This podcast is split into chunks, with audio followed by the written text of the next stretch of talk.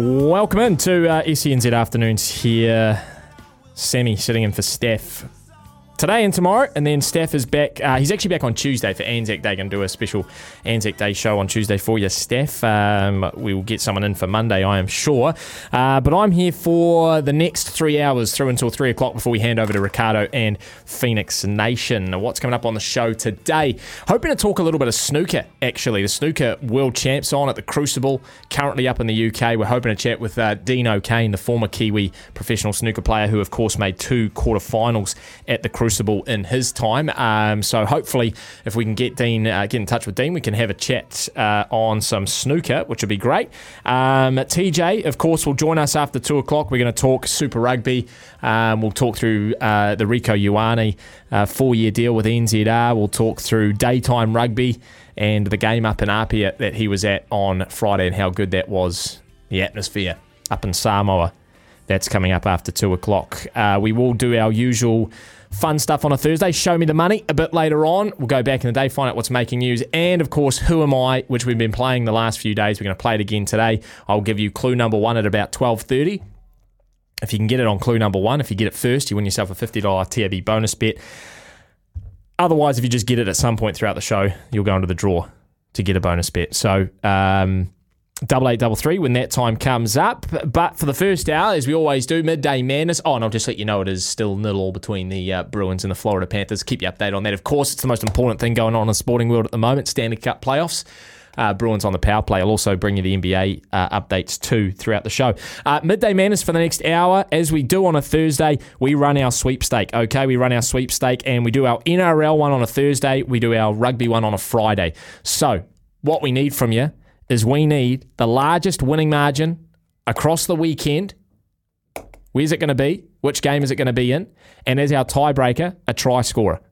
That's what we're doing. So, our sweepstake for a Thursday, the NRL sweepstake, got the Panthers Rabbitohs this evening. Um, that is from Accor stadium. Um, and I mean, that one might be, that could be a blowout. That could be a blowout. Depends what you think. But anyway, 0800 150 A11 looking for the biggest margin and a try scorer, anytime try scorer, um, as a tiebreaker in the NRL across this weekend. They're going all the way through until Tuesday, actually. So we might even have to wait until Tuesday before we give the prize out. We will uh, we'll get you a good prize as well for that one. So 0800 150 811. That's what we're doing for Midday Madness. You can text on 8833. Um, I've got my notepad in front of me, so I'll take them down as they come through. 0800 150 811. It's Midday Madness. Well, listen, Buster, you better start to move your feet to the rockinest beat of madness. Yeah!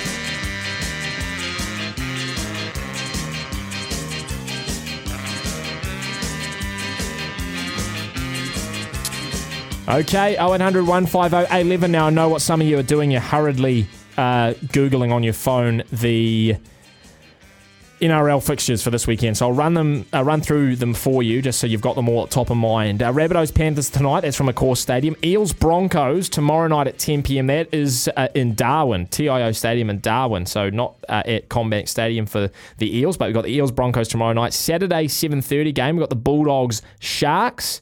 Uh, the late Saturday night game at 9.30, we have got the Cowboys Knights. Uh, that is in Townsville. Uh, Sunday 4 p.m. game, Dolphins Titans. That's from Suncorp. Uh, Sunday 6:05. We've got West Tigers Sea Eagles. The Tigers um, playing uh, up in Campbelltown. Roosters Dragons on Tuesday. Uh, the Anzac game uh, between the Roosters and the Dragons. That is from uh, Allianz in Sydney. And then of course the final game of the round is the Storm and the Warriors on Tuesday evening, live here on SENZ. That is from AAMI Park in Melbourne. So those are the fixtures on this weekend. 0800 150 11. We want the biggest margin and we want an anytime try scorer as a tiebreaker. You can text through on 8833, but of course the uh, the preference is given to the phone call. So let's go to the phones right off the bat. we got Donald calling in from uh, Christchurch. G'day, Donald. Hey, Sam, how you doing, matey? Very well, mate. What have you got for me? Uh, what games can we pick on? All of them or just one of them? No, mate. You one? you pick you pick the biggest uh, margin across any of the games over the weekend. Who do you think's going to? Okay, I'm going gonna run with- I'm going to run with Melbourne then. Oh, Donald. Donald. Careful here. year after year, mate. Ah. you can't go wrong. Are you going for the Warriors or Melbourne in this case? I'm going to go for the Melbourne. Oh, Donald. I'm disappointed. So you think the Storm are going to have the biggest margin? Just just throw a margin at me, Donald. What do you think it's going to be? Uh, 25.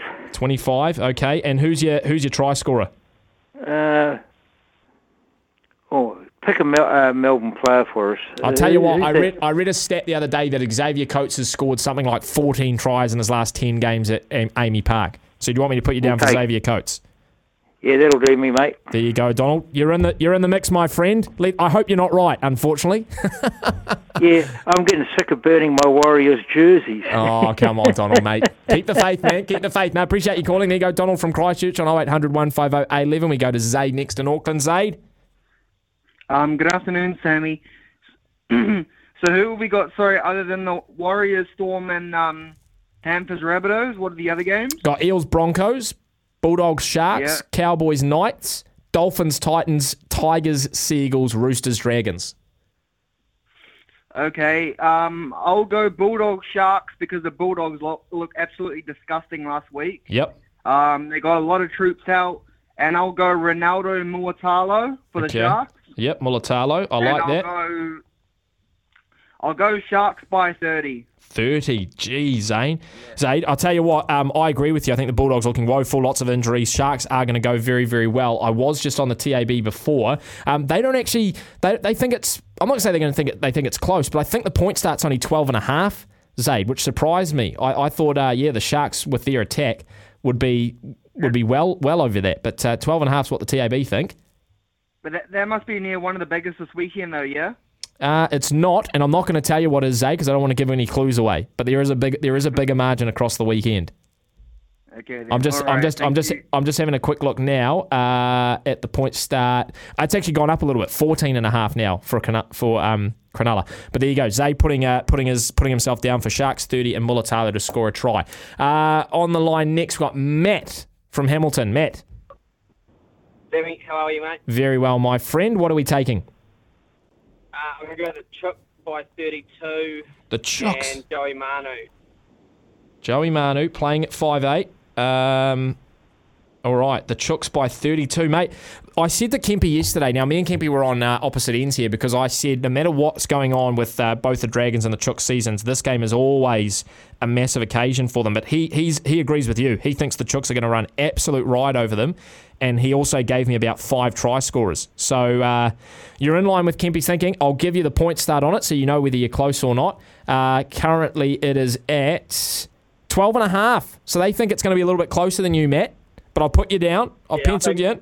I think Ben Hunt's due to have a bit of a mare, to be absolutely honest. Yep. So No. I think Joey Manu might just start running over him. But we'll see what happens. Good to have League back on a Tuesday and, and love your Warriors commentary, mate. Oh. You guys are good work. Beautiful, Matt. Appreciate your call, my friend. 0800 150 811. Um, who are we going to next? We're going to go to Simon in Hamilton, I think. Simon?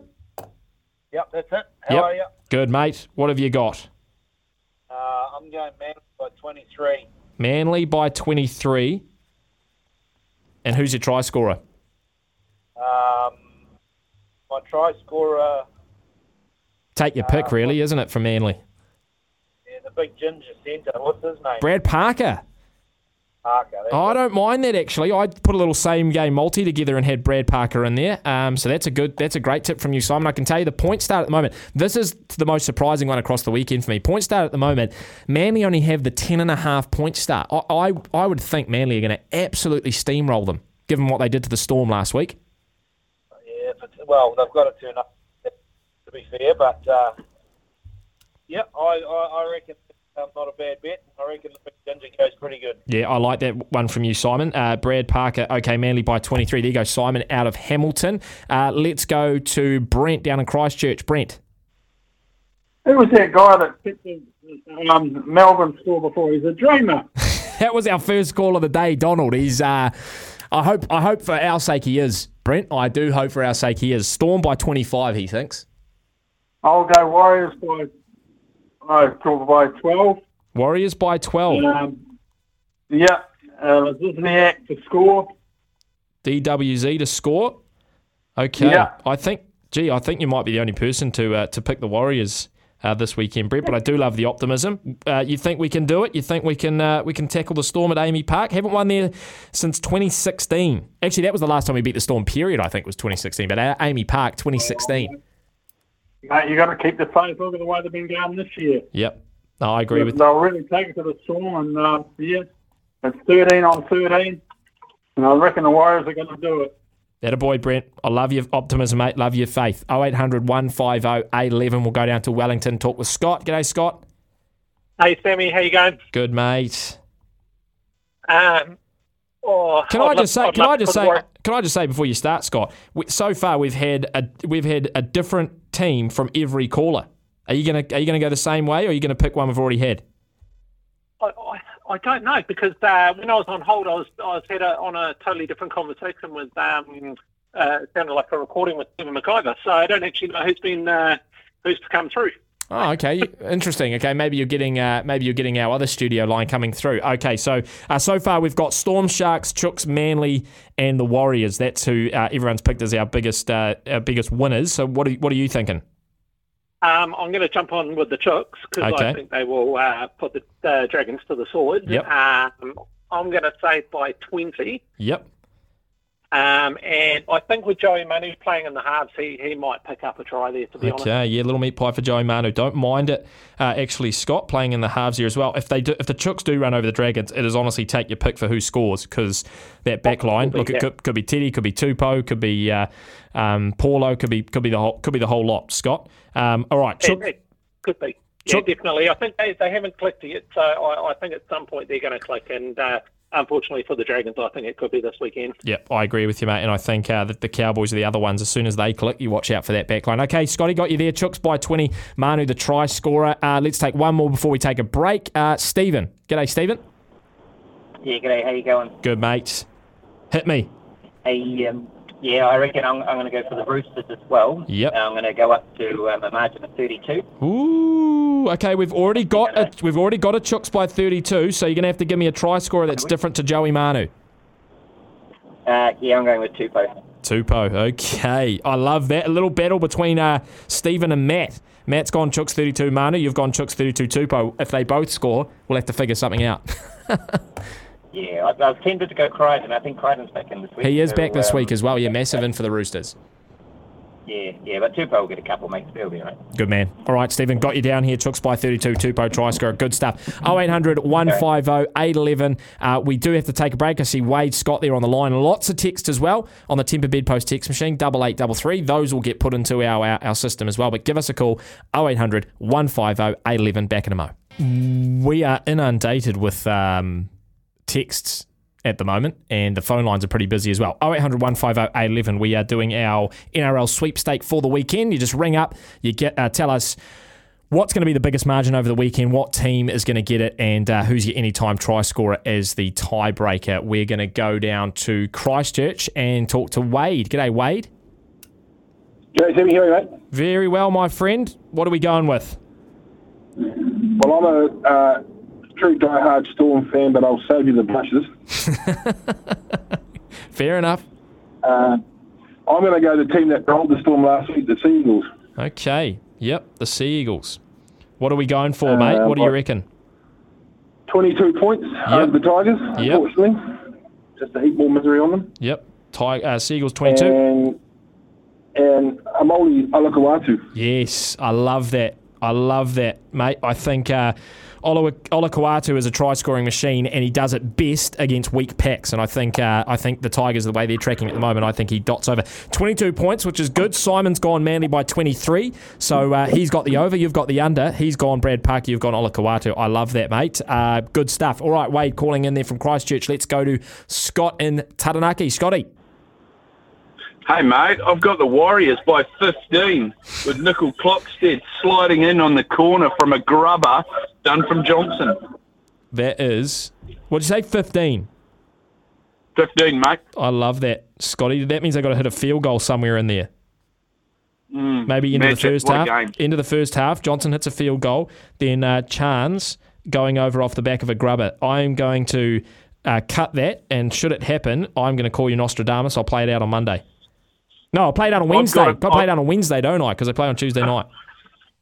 I reckon Johnson slots the droppy first first chance he gets. That's the first points of the game. There you go. Wow. Well, go put a go put a ten bucks on that, Scotty. It's probably paying about five hundred. Good stuff. Good stuff, mate. There you go, Scotty See from mate. got Scotty from Taranaki. 0800 150 811. Brett in Huntly. Brett, fella, what do you got? John Sammy, how are you, my bro? Oh, I'm doing great, man. I'm doing really good. Looking forward to this weekend. Some good games on. I'll be uh, at FMG tomorrow night, Nice. Brilliant. as always. But I will take. Uh, I won't discriminate, and I'll follow the TAB and take the Sharkies Mm-hmm. by 24 and Talakai. Thank you. Sharks by 24 and Talakai. So you're the second person to take the Sharkies. Zaid's got them at 30 with Mulitalo, so you've gone for unders here, 24 with Talakai. I, I think, I have a feeling the Sharkies could go big in this one, mate. I think that back line is potent. So Talakai, 24. He hasn't really found it in 2023, has he, uh, Talakai? Still sort of waiting for him to, to fire. His name has hasn't come up in lights um, just yet, but yeah, there could be holes late, and Yep. by then um, those centres won't be passing. I think. Yep, totally agree. Good on you, Brett. Enjoy it, my friend. Uh, Kingsley now from Grey, from Greymouth. G'day, King, Kingsley. Yeah, g'day, mate. Uh, I'll jump on the Sharks. Yep. reckon as well by 27. Sharks by 27, right, right in the middle. I like that. Yeah, and Oregon Kaufusi to score. Okay, Kaufusi, something a little bit different there. Kaufusi, I don't think many people are going. Yeah, I don't think many people are going to pick that. So I think you'll be alone, which is good. Kingsley, that's very smart from you. Sharks by 27. That's the way people are going. I like it. I do like it. Um, brilliant stuff. Okay, um, let's go to Bruce in Christchurch. Bruce. Sammy, hey buddy. Um, I'm going for the Seagulls by 28.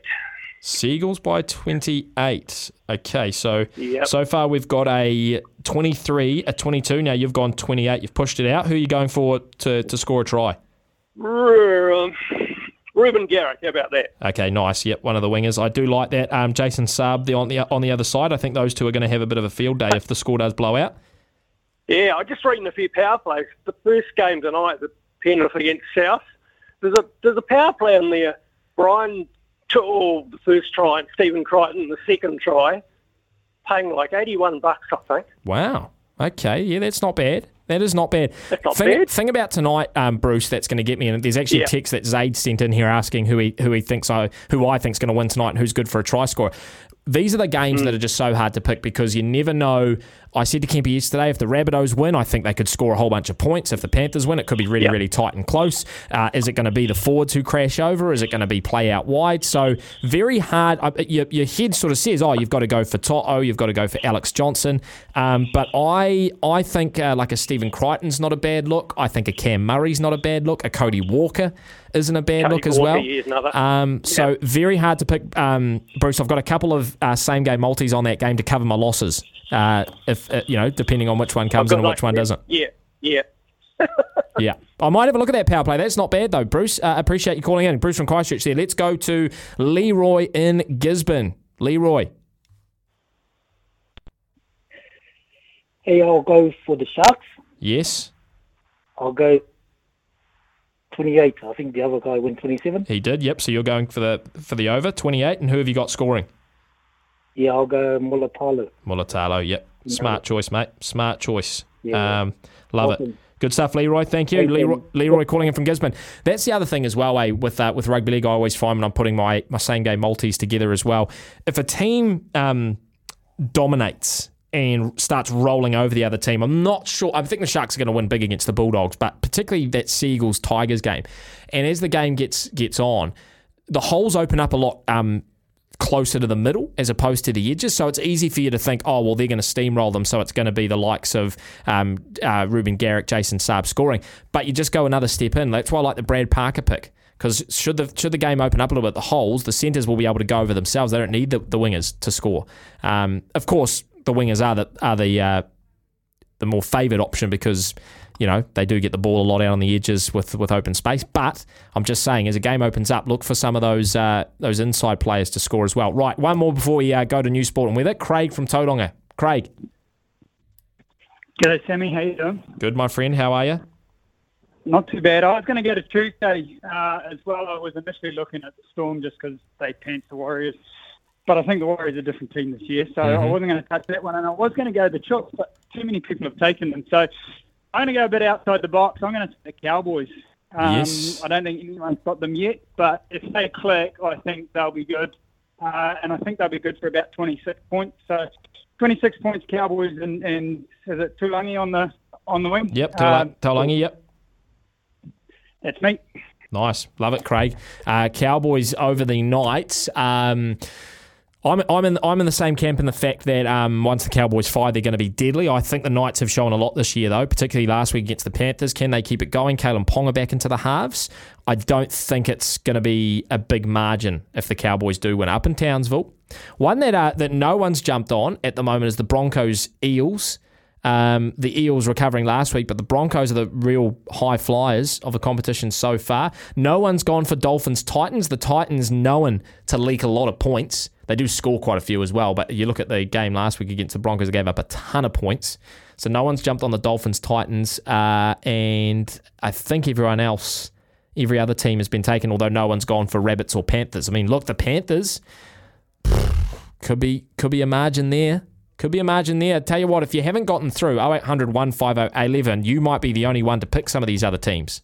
If you want to jump on the Broncos, if you want to jump on um, the Dolphins, if you want to jump on the Panthers, give us a call 0800 150 A stack of texts. The boys out in the booth are taking those down. I'll read a couple of them out. We're also going to play Who Am I after News Sport and Weather. I'll give you clue number one before we get back into midday madness. And remember, $50 TAB bonus bet up for grabs for the first person who can get the answer correct. And uh, everyone else who gets it after that will go into the draw 0800 150 811. We'll be back after News Sport and Weather. All right, who am I time? Who am I time? This has been very, very popular um, with the uh, with you listeners throughout the week.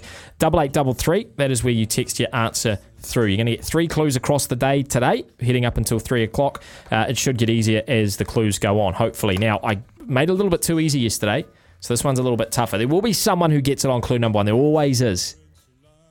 You're probably going to Google it. I can't tell you not to.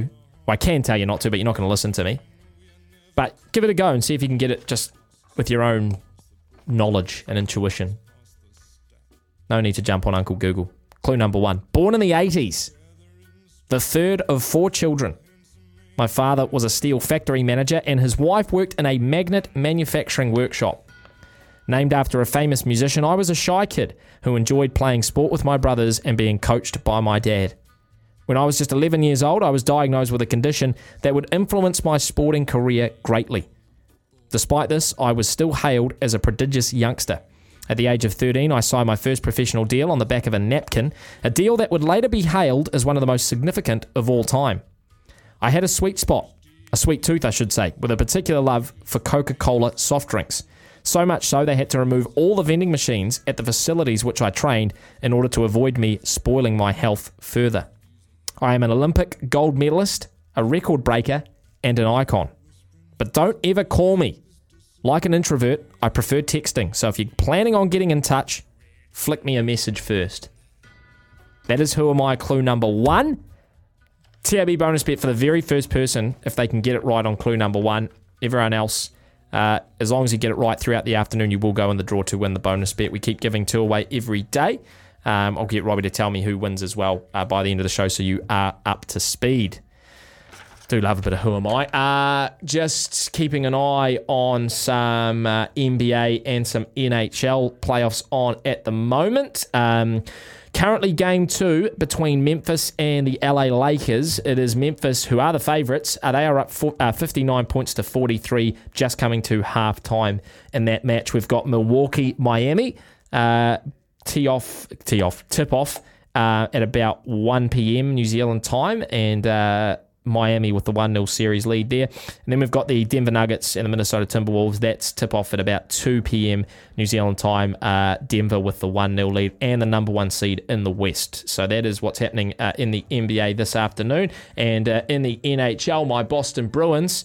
Uh, currently locked in a battle with uh, the Florida Panthers. They are up 1 0 in the series, and the current score in Boston is nil all at the end of the first period. Carolina is up 2 1 against the New York Islanders.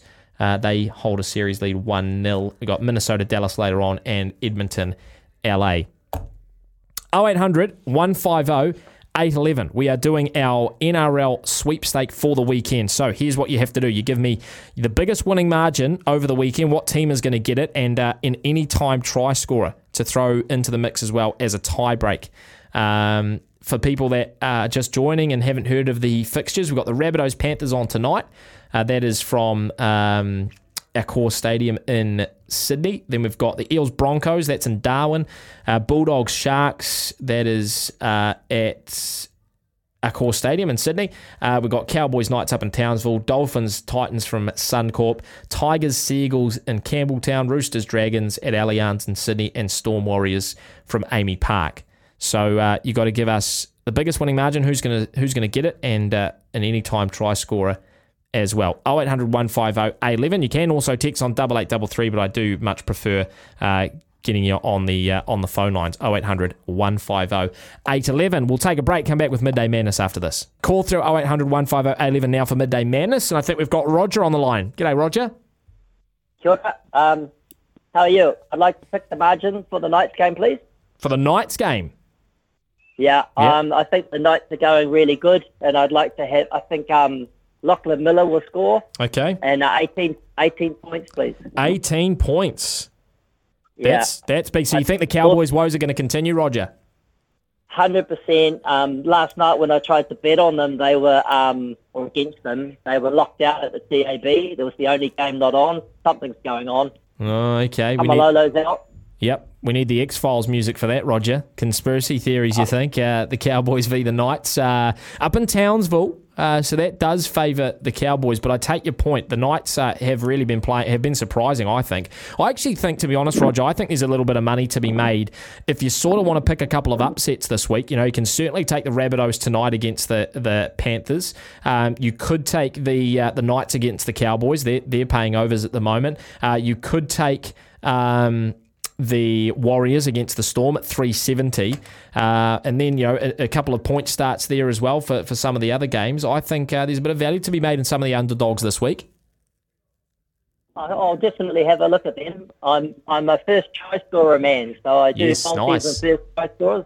Yep. So um, I had a had a bit of a go last night, and I'll let you know how they go. Who did you pick, mate? Can you give us a tip? I've just gone favourites. Um, I've got a. It's a bit complicated. I've got five first try scorers tonight. You know, um, Penrith, Stealth. I've got five different, and then going on to three different first try scorers, and then like Turbo, um, and uh, what's his name, the winger for the night, um, Dominic. Dominic Young, yep. Yeah, I, you know, he's scoring tries for fun. He is. Um, yeah, so I'm just going favourites and trying to play the the odds. Yeah, nice, Roger. Love it, my friend. Well, thank you for calling in. 0800 150 811 if you want to jump aboard. Uh, give us your winning margin, team, and a try score as well. Knights. He's the first person to go the Knights, uh, Roger. So, uh, look, if the Knights win, I think he's pretty much going to get the chocolates, isn't he? We need, uh, yeah, we need some other of uh, other results coming. I have text, uh, have checked the text machine, and um, there are some people jumping on the Broncos.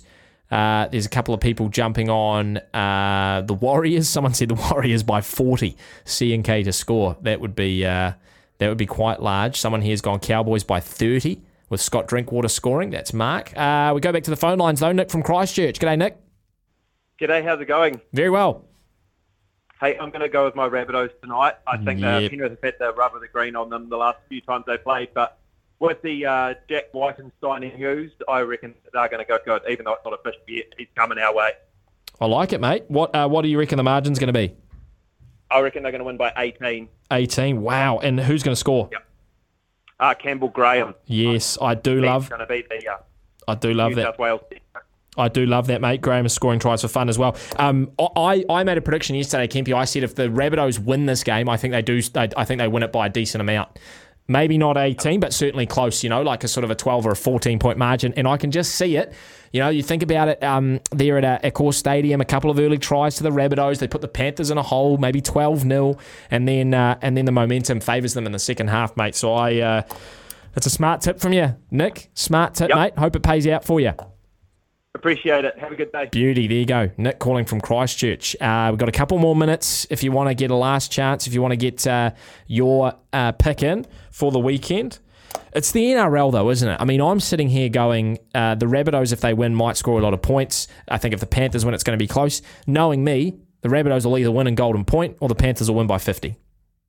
Because that's just how the NRL goes. I am not backing my tipping this weekend either because there are a couple of, like I said, a, bit- a bit of a, a few upsets that are a lot of value. I mean, even the Eels, right, against the Broncos down in Darwin, and the Eels, who put a good performance against the Bulldogs last week, uh, they've only lost a number of their games by a very, very small margin. Yes, the Broncos are flying, but you know that could be a real tight one as well. That could be a really tight one. In fact, um, just looking on the TAB, uh, the point start in that game at the moment is currently sitting uh, at three and a half points. So I mean, that they're picking it's going to be close either way.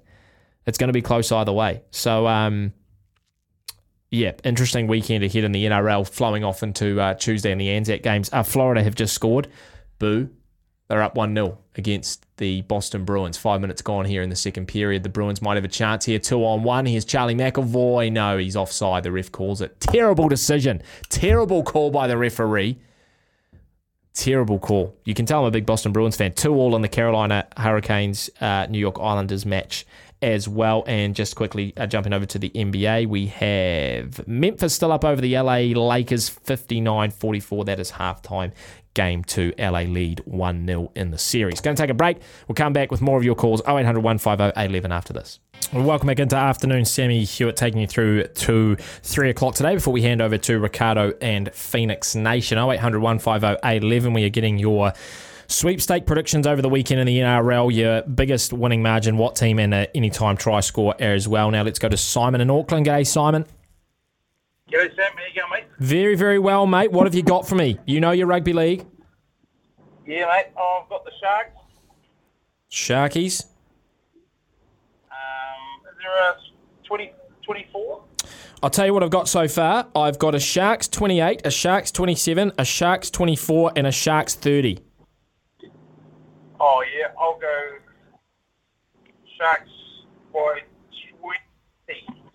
I'll tell you what, if you want to take 24, Brett, who took them at 24, has Talakai as an anytime try scorer. So you might be able to pip him with the try scorer there if you did want 24. Oh, no, 20's all good. 20? Okay, mate. And who are you going for a try scorer? Uh, I'll go Briton Nikora. Yeah, I like that. I really do like that. Um, brilliant. Brilliant. Okay, uh, Simon, there you go. Sharks 20, Nikora. I absolutely love it. Um, 0800 150 11 if you want to jump aboard. We do have text coming in uh, on 8833. I'm going to do something very special for you. Now, I've got a rule that I created a couple of weeks ago, and that is that I never give out my TAB bet slips because as soon as I give them out, they never come in. I never get them when I give them out. As soon as I don't give them out, Robbie, they come in every time. So I'm going to do something very special. I'm going to break my rule, probably lose all of my money because I'm doing it. But I'm going to tell you what I've got in the NRL over the weekend because I placed a whole bunch. So um, I took a couple of underdogs in a five leg multi. I've got the Rabbits winning tonight. I've got Brisbane uh, beating Parramatta at $1.65. I've got the Knights beating the Cowboys at two bucks. The Dolphins against the Titans at $1.74. And then I've got the Warriors against the Storm head to head at 370. Golden rule, never put the Warriors in your uh, in your multi. That equals about 55 bucks on the odds. So you only have to put a couple of bob on it just for a laugh, and it might come in. Uh, I've got a same game multi in the uh, West Tigers Manly game, uh, and that is Manly to win by 10 points or more. And then I've got DCE, Olakau'atu, Tommy Turbo, and Jason Saab to all score a try, and that pays 23 bucks. So once again, a few bob on that, and um, you make a little bit of money. Bulldogs Sharks. I've gone Sharks. Now, not a lot of value in this because uh, obviously they're expecting the Sharks to go absolutely massive, but I've got the Sharks, nine points plus winning margin. Could have gone higher. Uh, I've got uh, Briton Nikora to score, Sione Katoa, William Kennedy, Ronaldo Mulitalo. So the two wingers, Will Kennedy, who loves to score out the back, and Briton Nikora as well. That is at 12s. Little dabble on that. Um, another one I've got is for this evening's game, and that is uh, the Rabbits to win. And then I've got Cody Walker, Alex Johnson, and Brian To'o to score in that game. That is at 34s.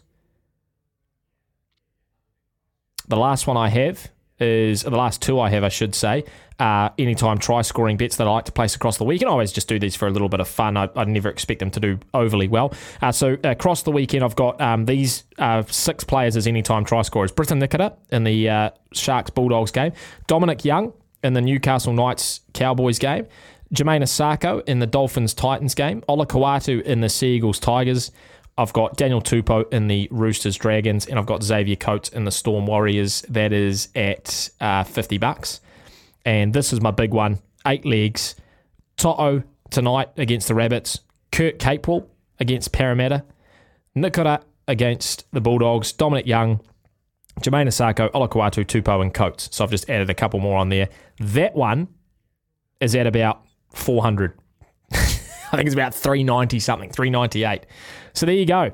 Just a few that I've done over the weekend. Um, like I said, now that I've given them all to you, I guarantee they won't come in. I've absolutely jinxed it myself, but I'm willing to make that sacrifice for the sake of good radio and for the sake of helping you fans out there as well, who are now not going to jump on it because of what I've just told you. Uh, the Bruins are trailing 1 0 against the Florida Panthers. Cheats! Cheats, they say, because of the referee. No. Florida are a good team. We'll be happy to happy to take this one. We'd be 2 0 at home, first round of the Stanley Cup. Nick from Christchurch says, spare a thought for us Raiders fans. Losing our best player for less money. How does that work? Salary cap working well as usual? Question mark. Uh, that is in response to Jack Wighton, who's probably going to go to the Rabbitohs. Poor old Lachlan Ilias, who's probably going to be the player who misses out there, despite the fact that he was supposedly a long-term work on for the Rabbitohs. Remember, they gave up Adam Reynolds because they thought Lachlan Ilias was the future. Now they've gone out and got a, an older Jack Wighton, which is probably going to rele- relegate Ilias because you'd think Walker and Wighton play alongside each other. Um, very, very interesting. We'll keep our eyes on that. I haven't seen anything official though. We got official news that Whiten signed with uh, South Sydney? I just thought there was a report. I just heard there was a report, so we don't have official confirmation that Jack Wighton is going to sign with the Rabbitohs, but um, it, the report is out there as well. Um, yeah, plenty of text here on uh, double eight double three. Uh, we've got um, Sean saying Roosters by eighteen, Tupou to score. Uh, we have got Barry saying Manly by thirty-eight, Tommy to score. Thirty-eight, that's big. Jeepers, that's big. Um, Mark says Sharks by 29, Nikora to score. Um, yeah, plenty coming in here, as well as uh, who am I guesses. Lots of guesses for who am I. I must have made it too easy again because uh, there are a lot of correct answers. We'll have to find out who did it first. Coming up after one o'clock, we're going to talk some swimming with the Olympic program pathways leader, Gary Francis. Back after news and sport. Welcome back into SENZ afternoons, just after one o'clock. Sammy sitting in for Steph uh, this week. He is back on Tuesday for an Anzac Day show, so it'll be good to have uh, Steph back on deck. Um, we've talked a little bit of swimming this week, and we had the Nationals a couple of weeks ago up here in Auckland, the New Zealand Nationals, and we had the age group Nationals in Hawke's Bay in the weekend just gone. We have the World Champs coming up in July, so I thought it was a good time to get an expert on to have a little bit of chat about. Uh, our up and coming swimmers, our swimmers that are doing well, and uh, how we're looking ahead of the World Champs. So, joining us now on the show, he is the Olympic path, uh, program lead, and that is Gary Francis out of Swimming New Zealand. G'day, Gary. G'day, Sam. Thanks for thanks for inviting me on. It's always nice to be able to uh, share share swimming with everybody. So thank you. Absolutely. So just before we talk about the age group champs that were on over the weekend, we had the Nationals up in Auckland a couple of weeks ago. Just for our listeners who might not have been across all of the results, can you give us a couple of the of the standout performances? Yeah, it, overall, it was a really successful Nationals in terms of um, um, getting swimmers on our on our World Championships team. Uh, we ended up with a, a team of 16. Um, the, uh, the, the the standout swimmer uh, last week at the championships was, was Erica Fairweather. Um, we, we know that she's been, you know, she's been getting better and better every year. She was world junior champion in 2019, did a good job um, in her first Olympics in Tokyo. Uh, but I think this year we, we're really seeing her break through. Um, some tremendous swimming, 200, 400, and 800 freestyle, all those times uh, put her right, you know, right at the top end of the world rankings plenty of uh, performances, like you mentioned, qualified the swimmers for the world champs, this time in Japan in July. Some of the times posted uh, in the pool up in Auckland, very impressive, but how hard is it, Gary, to replicate that on the international stage for these swimmers? Yeah, all. That's always the big deal, isn't it, Sam? Um, we we're our guys are actually learning how to do that. Um, we've now if we look at that team, that World Championships team. It, it's it's now becoming a re- relatively experienced team. Um, we've got three or four of those swimmers that were at the, uh, the Tokyo Olympics.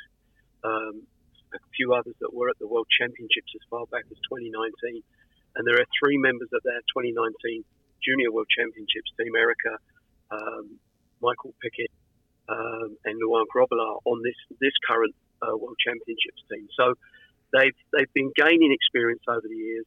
They're, they're getting a lot better at being able to step up onto the big stage and feel that they belong. Uh, and they're, they're starting to get better at being consistent in, in swimming in the heats uh, to make the uh, to make the semi-finals and finals. So yeah, it's it's always the big question, but we're getting better at it. There's no doubt about that. We are getting better at it. We just got to keep keep you know keep practicing it, keep Mm. repeating it, Mm. getting up there. Something I wanted to ask you about, Gary, and, and um, I am very interested to you know to get someone's expertise on it because um, something that I've noticed, Erica Erica Fairweather, they're a good example. You know, 19 year old on the cusp of breaking four minutes in the 400, sixth fastest 400 meter freestyle time of all time, probably a time that would have put her close to an Olympic medal in any games. But then we we see a 16 year old out of Canada, Summer McIntosh, breaking four minutes and the world record. So it, it must be it must be a real challenge. No doubt we're getting quicker in the pool, but it seems like the rest of the world is also getting pi- uh, quicker as well. How much of a challenge is it for you and the rest of the coaches to make sure that not only are we improving, but we're improving at a rate that's, I guess, ahead of, of what we're seeing around the rest of the world? Yeah, wo- world, world swimming never stops, does it? It never stops getting better. And you know, every, every time you feel that you're you're closing a gap or you're making improvements, the rest of the world just keeps moving on. Um, one of the things that we're seeing, we, we saw it last year with with Summer McIntosh um, at the World Championships last year, and even more so this year, as she's absolutely set everything on fire. But also with um, uh, the Romanian boy um, David Popovici, who's only just 18. He's now the world record holder in the 100 and, the, uh, and, and you know 200 meters, the best swimmer in the world. Um, young young athletes can still dominate in swimming, um, and now we have the un, unlike 20 or 30 years ago, where we still still saw the outstanding swimmers coming through in their teenage years. Now they have the resources, they have the the support both scientifically, financially, um, to be able to carry on for a long while. So um, Summer McIntosh is here to stay, um, and she's now, you know, going to be one of the, the main obstacles to, for Erica Fairweather uh, for at least the next, you know, the next four or five years, or maybe longer than that. So it, it, it's which you just got to keep moving on. Um, for us, it was always about closing the gap and could we close the gap faster than, than the rest of the world was pushing the gap away? Um, and we are in some areas, and in some areas we're not. And we just got to keep working on that and looking at why we why we're not doing it where we're where we're struggling, and look to where we are doing it, and can we take you know um, can we take uh, uh, the information that we're getting from the swimmers who and the events where we are closing the gap uh, considerably, or where we're in a couple of areas where we're right in it, um, and, and try and put that in, in into place where we're we're still behind. You know, a couple of our events and men's men's, men's and women's butterfly is still uh, not really on par. Um, we, we're making uh, some good gains with our women's breaststroke. We've got a couple of really good young breaststrokers that birthed through this year, and a couple of others just just bubbling underneath. But they're two areas which we've still got a lot of work to do. Mm. It's fascinating, isn't it? Because in a lot of sports, um, that sort of peak age for athletes is, I guess, mid to late twenties. Um, you know, the experienced athletes can sometimes hit it at around thirty. But you, you mentioned there that the swimming really is getting these superstars in those teenage years. They've always had it, but it just seems more so nowadays. Do you think the, I guess, the peak um, for swimmers is, is that, that average age is coming down a little bit? Gary, are we are we starting to see swimmers peak a little bit early than than what we have in the past? Well, um, the data and the statistics will, will tell us the opposite, Sam. It will say that they're, they're, they're getting they're actually getting older. But I think, um, as I just said, that what happens is now is that they're able to stay in the sport longer. So swimmers are reaching the highest levels and they're staying a lot longer. We're seeing a lot of uh, a lot of the top swimmers are closing in or even past 30 now. Um, that just never happened before. But with more money in the sport, they're able to make a living and to be able to carry on training. Um, um, that, that they're able to do that. So it's a little, it's it's kind of misleading.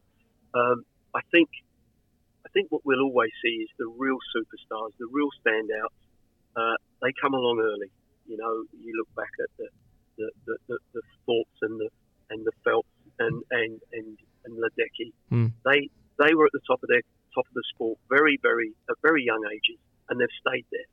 And they are the absolute outstanding athletes of their particular generations or the particular uh, events that they specialise in. Summer McIntosh is another one of those generational athletes, as is David Popovici. Um, we're really lucky that we've got two really, really good, world class swimmers in Lewis Clareburt and Erica Fairweather. And again, they, they, they appeared on the scene fairly young. I think that it's difficult. I don't want to compare them to, you know, some of the names that I've just mentioned. But for our guys, they, they they've got to keep working really hard to stay with those uh, those top stars and um, and take their opportunity when it arises. You know. Mm. Let's talk about, uh, about some of the uh, the up and comers, the next wave coming through. Um, because as I said, the times are getting quicker, and those coming through are the next generation. The age group nationals took place in Hawke's Bay over the weekend. Who are, who are the, some of the standouts uh, down there in Hawke's Bay? Um, we, we saw um, we saw first of all at, at the at the national championships uh, uh, Monique uh, Wieruszowski from um, from New Plymouth. Um, she's only 15. Uh, she's a breaststroker, so for us that's that makes her doubly precious. um, and um, she's swimming really really fast. Uh, she swam um, a 50 meter breaststroke um, at the world at the uh, national championships, broke the national record, and then improved it again at the uh, national age group championships. And it's a time that is uh, we'll, we'll put her in in the mix at the senior worlds should she go, um, and certainly will be very very competitive at junior worlds. But um, more importantly, um, is is looking at that long term development of that athlete. Um, we, we worked really hard with um, Lars Humer down in Dunedin to make sure that Erica Fairweather was brought along at the you know at the right pace with the right level of expectation. Mm. We've got to do the same with Monique, and more importantly, we, we really need to develop a 100 metre breaststroke, which she also broke the New Zealand record in um, at the national championships. Uh, but that record is a um, is a long way behind where we want it to be in the in the context of the world swimming, um, and that really is the, is the future for her. Um, and her she has a young coach, Mario, Mariano Nani, um, who is doing a fantastic job with her. Um, he's a young coach who's willing to listen, and um, he's got some great mentors. Uh, the uh, the coach that used to that recently retired in New Plymouth, he took took over the, the club uh, was Sue Southgate, who many you know many people know has produced Olympian after Olympian Hmm. um, over the last 20 years. Um, and um, he, he listens to her. Uh, he listens to Donna Buzaid, who also works with Sue and, and is Sue's partner, and, and and he's also really willing to listen and work with us at Swimming New Zealand. So um, it's as much about bringing Monique through and her coach uh, to make sure that uh, uh, that she can hit those, you know, her potential. Well, I'm not even sure where it is yet. I don't really want to get too carried away, but it's, it's huge. Mm. Uh, she was she was definitely the outstanding uh, performer at Nags, but there were a couple of other really good swims. Um, Finn Harland is a, a young lad who swims with Gary Hollywood down in um, in Wellington, um, and Finn qualified for the World Juniors in, in the backstroke. Um, and Finn, although he qualified in the backstroke, Finn is a good all-round swimmer, uh, and uh, he's got a really good head on his shoulders. Um, he trains really well, um, and he's another one that we, we you know, we'll, we'll be working hard with um, to try and see if we can bring him through. Um, altogether, we've got uh, we've got six swimmers going to the World Junior Championships, um, and um, and and it, what is good is that they're not all at the top end of the age group.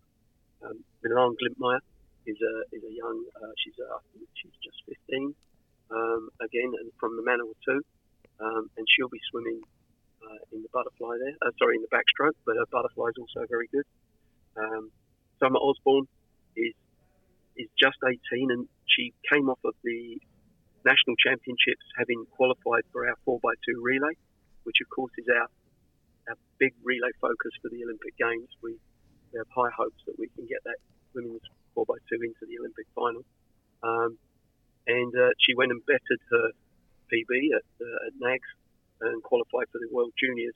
So that was a that was a really good sign that a swimmer, young swimmer, can bounce back from a, a good national championships and carry it on through through NAGS. Mm. Um, It must. yeah, they, great swim. Yeah, so I mean, it must be um, obviously it, very, very difficult for a, a young age group swimmer to qualify for the, the senior world champs. But if they do, for you guys, you obviously have to make a call as to whether you send them to the junior world champs versus the senior world champs. And I imagine, like you just said before, that is about making sure that you're not sort of thrusting them into that spotlight too early. Is that right? Yeah, it's um, it's also it, it, it's it's a it's, it's a massive balancing act, isn't it? We we got to look at the uh, what their training history is like as well. Um, how long they've been, you know, they've been performing at, at the, the age group, you know, at the level at their age group that they have, and some of them are just bursting through.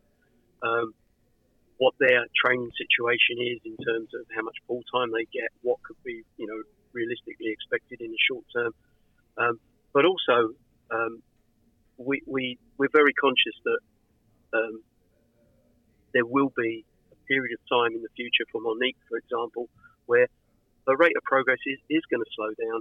She is going to, you know, plateau for a period of time. And in the past, these have been the, the real vulnerable periods of time for, for our young stars. They've, you know, they've come through, they've been outstanding. The level of expectation has, has risen um, amongst the swimming community, amongst the, the media, um, and then they hit that plateau, which it happens with nearly all of them, uh, and they struggle to deal with it. So that's why it's really important to make sure that we make the right choices. And I think in Monique's case, we probably won't send her to the World Championships this year. Um, she'll probably go and do the World Juniors, Mm. and we'll probably ease her into the senior team at our next World Championships because we've got a, another Worlds very close afterwards in February, um, which is uh, never happened before, but uh, in the same year as the Olympic Games. So um, that that's, that will be the plan for, for Monique. We've got, um, like, just talking to you here, we've got some great young talent. Um, it's definitely exciting and, and to see how they're going to perform on the world stage, both at World Champs and obviously at the Olympic Games. We had uh, someone on with uh, Ian Smith on our morning show here a couple of days ago, just talking about participation numbers and saying that, you know, swimming is struggling a little bit at, those sort of lower levels for participation. So, yeah, is that is that a real challenge as well? Is just sort of, you know, we've got so many options now for kids and sport and what they get into, but New Zealand's always been a, a, a country, you know, that prides itself on being around the water and everyone swimming over summer, etc. So how do you convert? Even though it's it's great having these these um, young swimmers getting great times, how do we convert it into into increased participation as well? Yeah, I think it's a, it's a combination. I think one, the more success that we get uh, and the more profile that we get um, with our, our, our top uh, our top performers, especially as uh, many of them are extremely marketable right now, and they're really good young people, and that you know, and and they they they really um, do a great job of promote, promoting the sport. I think that helps, obviously. Yeah. But more importantly, I think it's the the way that we we're looking at structuring our our development and, and our participation. Um, we're looking to make it a lot easier for for kids to just be in the water and having a lot of fun. Um, you know, a swim training when you start to get serious is, is, is, is tough. And as we've just spoken about, you know, swimmers appear at high levels uh, young. Hmm. But for, for the majority, it's about making it real fun. We've uh, Dale Johnson, who's our head of participation, uh, has spent a lot of time um, working with uh, the, the regions around the country and with individual clubs and coaches about developing more exciting ways to compete, and so we get people out just racing and having fun without it being too much on it. Um, coaches have certainly changed the way that they, they work with the youngest athletes now, and we've changed our whole um, age group system so that uh, we're not expecting young young kids to be competing at our national championships at real young ages. They come in at 13, uh, and before that, you know, they, they don't race at our national age group level. Um, and working with um, Sport New Zealand um, on their Balance is Better program, trying to get people to understand about how they, you know, how they can do that, how they can mix things up and enjoy a lot of sports. I think that swimming is just part of that whole group of traditional sports that is looking at ways to um, recapture their audience. Yeah. And, and yeah, um, we, you know, it's it's a it's something that we are doing all the time, it, regardless of my role and what I get off get up to. Um, our whole emphasis all the time is how can we grow our numbers? How can we make our sport more exciting? You know, um, what are the what are the mass participation events that we can really promote, like our open water stuff and things like that. So, uh, yeah, look, having said that, it's a real struggle because there's a lot of real sexy, exci- exciting things for kids to do out there that doesn't involve swimming up and down a black line, I guess. yeah, and you're spot on. A lot of a lot of sports really grappling with it at the moment. Just before I let you go, Gary, we do have uh, the world champs uh, up in Japan in a couple of months' time. Uh, who can we sort of expect to you know challenge for, for the podium and, and get a result for us in uh, in July? Well, I think we, you know, we've already mentioned um, our, our our main our main two athletes, um, Lewis Lewis Clareburt and Erica Fairweather. Lewis will be uh, swimming in his main event, the 400 IM, and and, and his, his, his what do you call them? His uh, his events that he keeps in his back pocket, which is the 200 IM and the 200 butterfly. Uh, Erica will be uh, going hard out in the two, four, and 800 freestyle. Um, the 800 is still a very new event for her, but uh, she's making massive progress in it. She won a silver medal in the, uh, the World Short Course in December, so um, she's you know she's getting more confident in that. Uh, Eve Thomas uh, also swims in the uh, four, eight, and fifteen hundred, um, and um, she'll be looking to try and make the finals in at least one of those events. I would hope. Uh, our women's four by two, we, we've got big hopes on that, um, and then we've got a few uh, of our swimmers who are just bubbling under. We've got Andrew Jeffcoat qualified in all the backstroke events. He's really, really worked hard, and he has a really great approach to his racing. That every single race that he swims now, he treats it as if it's a qualifying opportunity uh, for a final. So there are no soft swims at any part of the season for Andrew. I think that's really going to help him uh, when it comes to qualifying uh, in the mornings at, at the World Champs. Um, and then we've got Michael Pickett, uh, who's been around for a long time, but people forget that he's actually only 20 years old. Burst onto the scene as a 16 year old. Really, really unusual in uh, his event, the 50 freestyle, which is one of those events which is usually dominated by the older guys. Um, well, he's only 20 now, but he broke the New Zealand record twice at the national championships. He's just moved to a new training program. He trains in Australia. He has done since he was 15. Um, and he's just moved to a new program which specialises in 50 metre sprinting. Uh, and I really think that he will. Uh, I, am hoping he'll be the first New Zealander under 22 seconds in the 50 at the wow. So, uh, you know, we're looking forward to it. It's going to be a big event for us. It's our biggest team for a long time. We're competing in uh, 35, 34 events at the championships, uh, and there's only um, 40, uh, you know, about 45 events at the champs. So we've got a real busy program, uh, and we're competitive in most of those events. That is awesome, mate. Very, very exciting times ahead. Can't wait to follow all these youngsters through um, with an eye on the world champs and, and of course, uh, Olympic Games in a couple of years' time. Uh, really appreciate you jumping on with us, uh, Gary. I know you're a busy man, uh, so thanks heaps, and uh, and we'll catch up again soon. Oh, great to be on, Sam. Thank you very much, and uh, hope to speak to you all again soon with some good news about the World and the World Juniors. Certainly, Gary. Thanks heaps for coming on. Gary Francis there, the uh, Olympic program leader uh, for Swimming New Zealand. We'll take a short break and come back in a mo. Great to catch up with Gary Francis there out of Swim New Zealand, talking uh, the age group champs, the national champs, and the world champs coming up in July. Very exciting to see uh, Erica Fairweather and what she can do on the international stage as well as Lewis Clareburt. But man, swimming, um, as Gary mentioned, just some of the youngsters around the world. The Summer McIntosh out of Canada, who's just 16 years old, phenomenal for their age. Phenomenal for their age. Mark's texted in here on double eight double three saying Sam is Jack Wighton signed with Souths. Hasn't signed yet, Mark, but I'll read you a story from Fox Sports and James Hooper, who's generally pretty much on the money when it comes to breaking stories. The South Sydney Rabbitohs are on the verge of landing one of the biggest recruitment coups in recent seasons in the form of Canberra Raiders star Jack Wighton.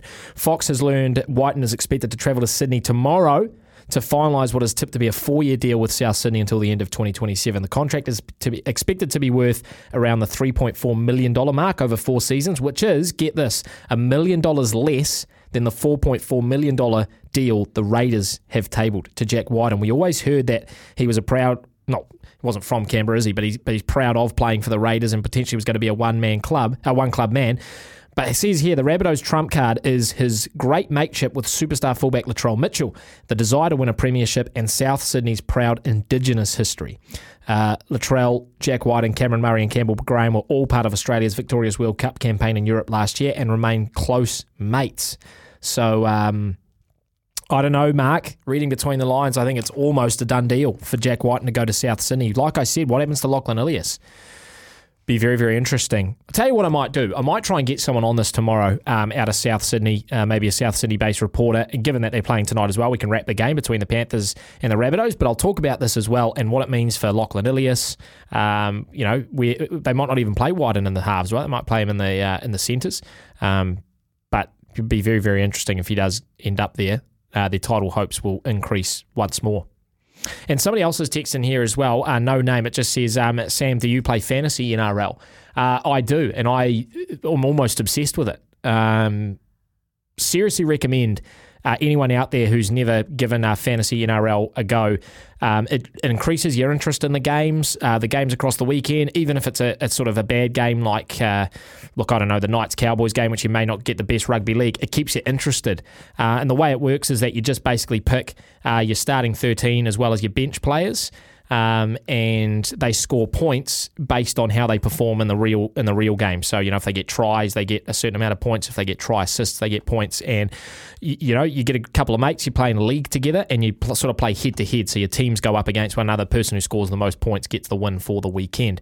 Um, and your players have a cost. You got a salary cap and they got a cost, and that cost goes up or down depending on how well they score as well. So, you know, if they're a player that isn't sort of quite highly rated, but they score loads and loads of points, their money, their value goes up heaps. And so, what you end up doing is you trade out your your guys that make heaps of money for sort of your big names like your Nathan Clearys, your Payne Haas, etc.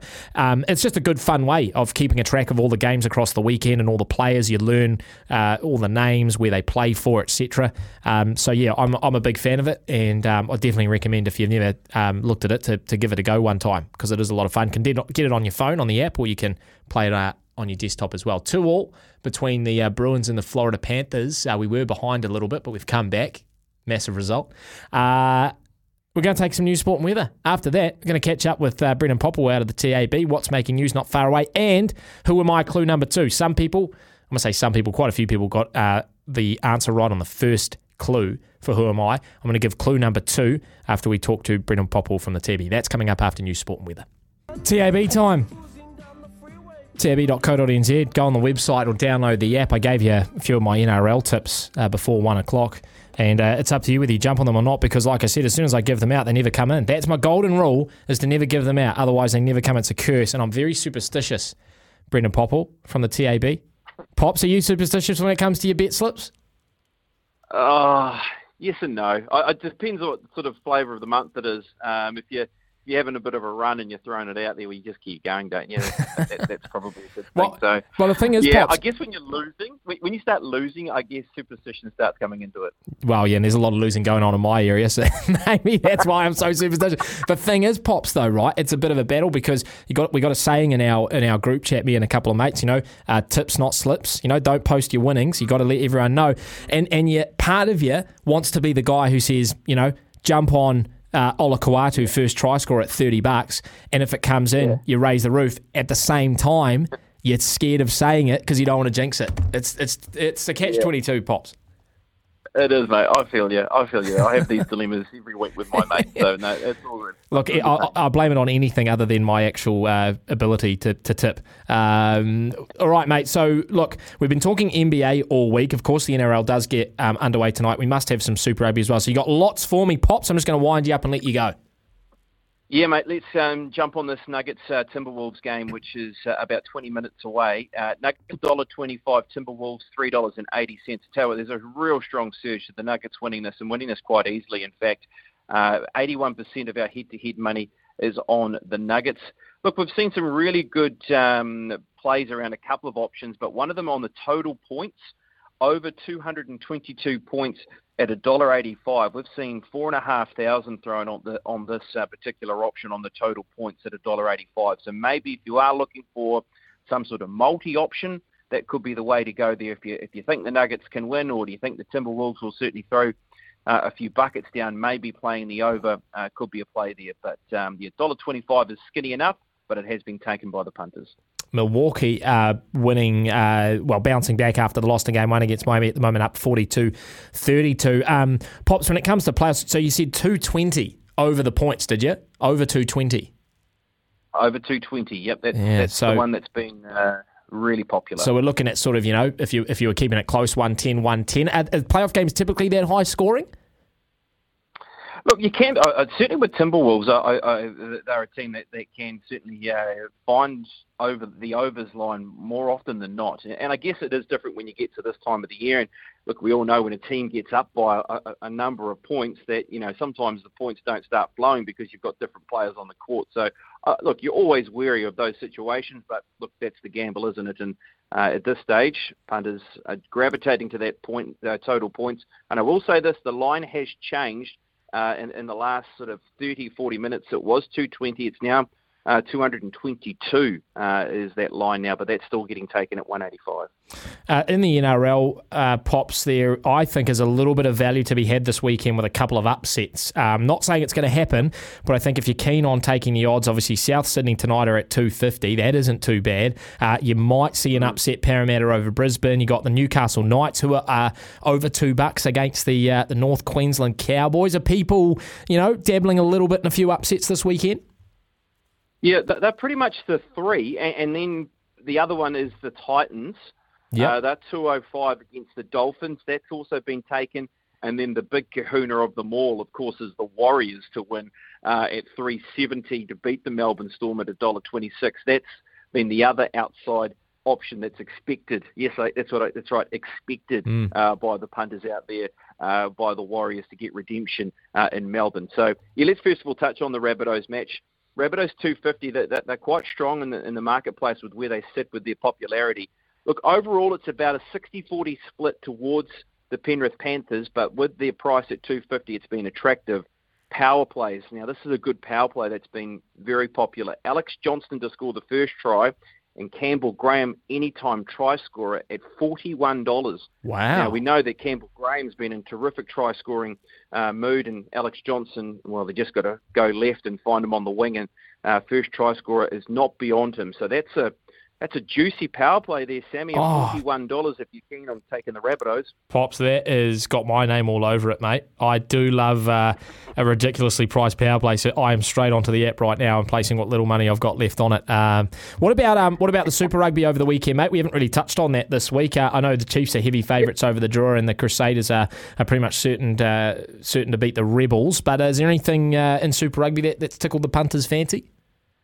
Look, it's been a bit quiet, to be honest with you, and, and I guess just because games have been so one-sided. But uh, what we have seen is money for the Chiefs, 13 and over. Uh, that price was a dollar thirty-three for the Chiefs to win that match, 13 and over against the Drua. So, look, that's not bad for the multis. Uh, a dollar thirty-three. Uh, uh, look, it's a pretty simple way of just keeping things rolling, really. So that that's been taken. The the point start though hasn't quite been as attractive because the point start's twenty three and a half, and a half, and it's been more towards the Drua uh, in that line. A dollar eighty two for the Drua to cover twenty three points uh, has been the better taken option there. But yeah, it's a funny one. Chiefs to win thirteen and over, but maybe they won't win by twenty four. Hmm. Uh, is sort of the early take we- we're seeing here from punters. Nice pops. Uh, all right, my friend. Uh, I think we catch up with you again tomorrow. One last hit before the weekend. Go well. Uh, we'll catch up then. Sounds good. Oh, and drop goal in the uh, we love a drop goal. Sammy, Yes, we in do. the Panthers Rabbitohs game.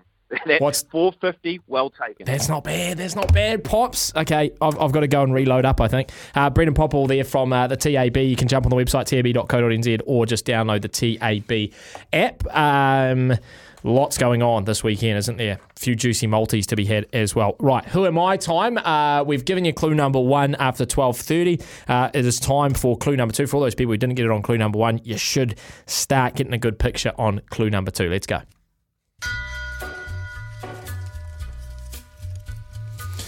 All right. I'll give you clue number one again, okay? Before we go into clue number two for people that missed it. So, born in the 80s, the third of four children, my father was a steel factory manager and his wife worked in a magnet manufacturing workshop. Named after a famous musician, I was a shy kid who enjoyed playing sport with my brothers and being coached by my dad. When I was just 11 years old, I was diagnosed with a condition that would influence my sporting career greatly. Despite this, I was still hailed as a prodigious youngster. At the age of 13, I signed my first professional deal on the back of a napkin, a deal that would later be hailed as one of the most significant of all time. I had a sweet tooth with a particular love for cola soft drinks. So much so, they had to remove all the vending machines at the facilities which I trained in in order to avoid me spoiling my health my health further. I am an Olympic gold medalist, a record breaker, and an icon. But don't ever call me.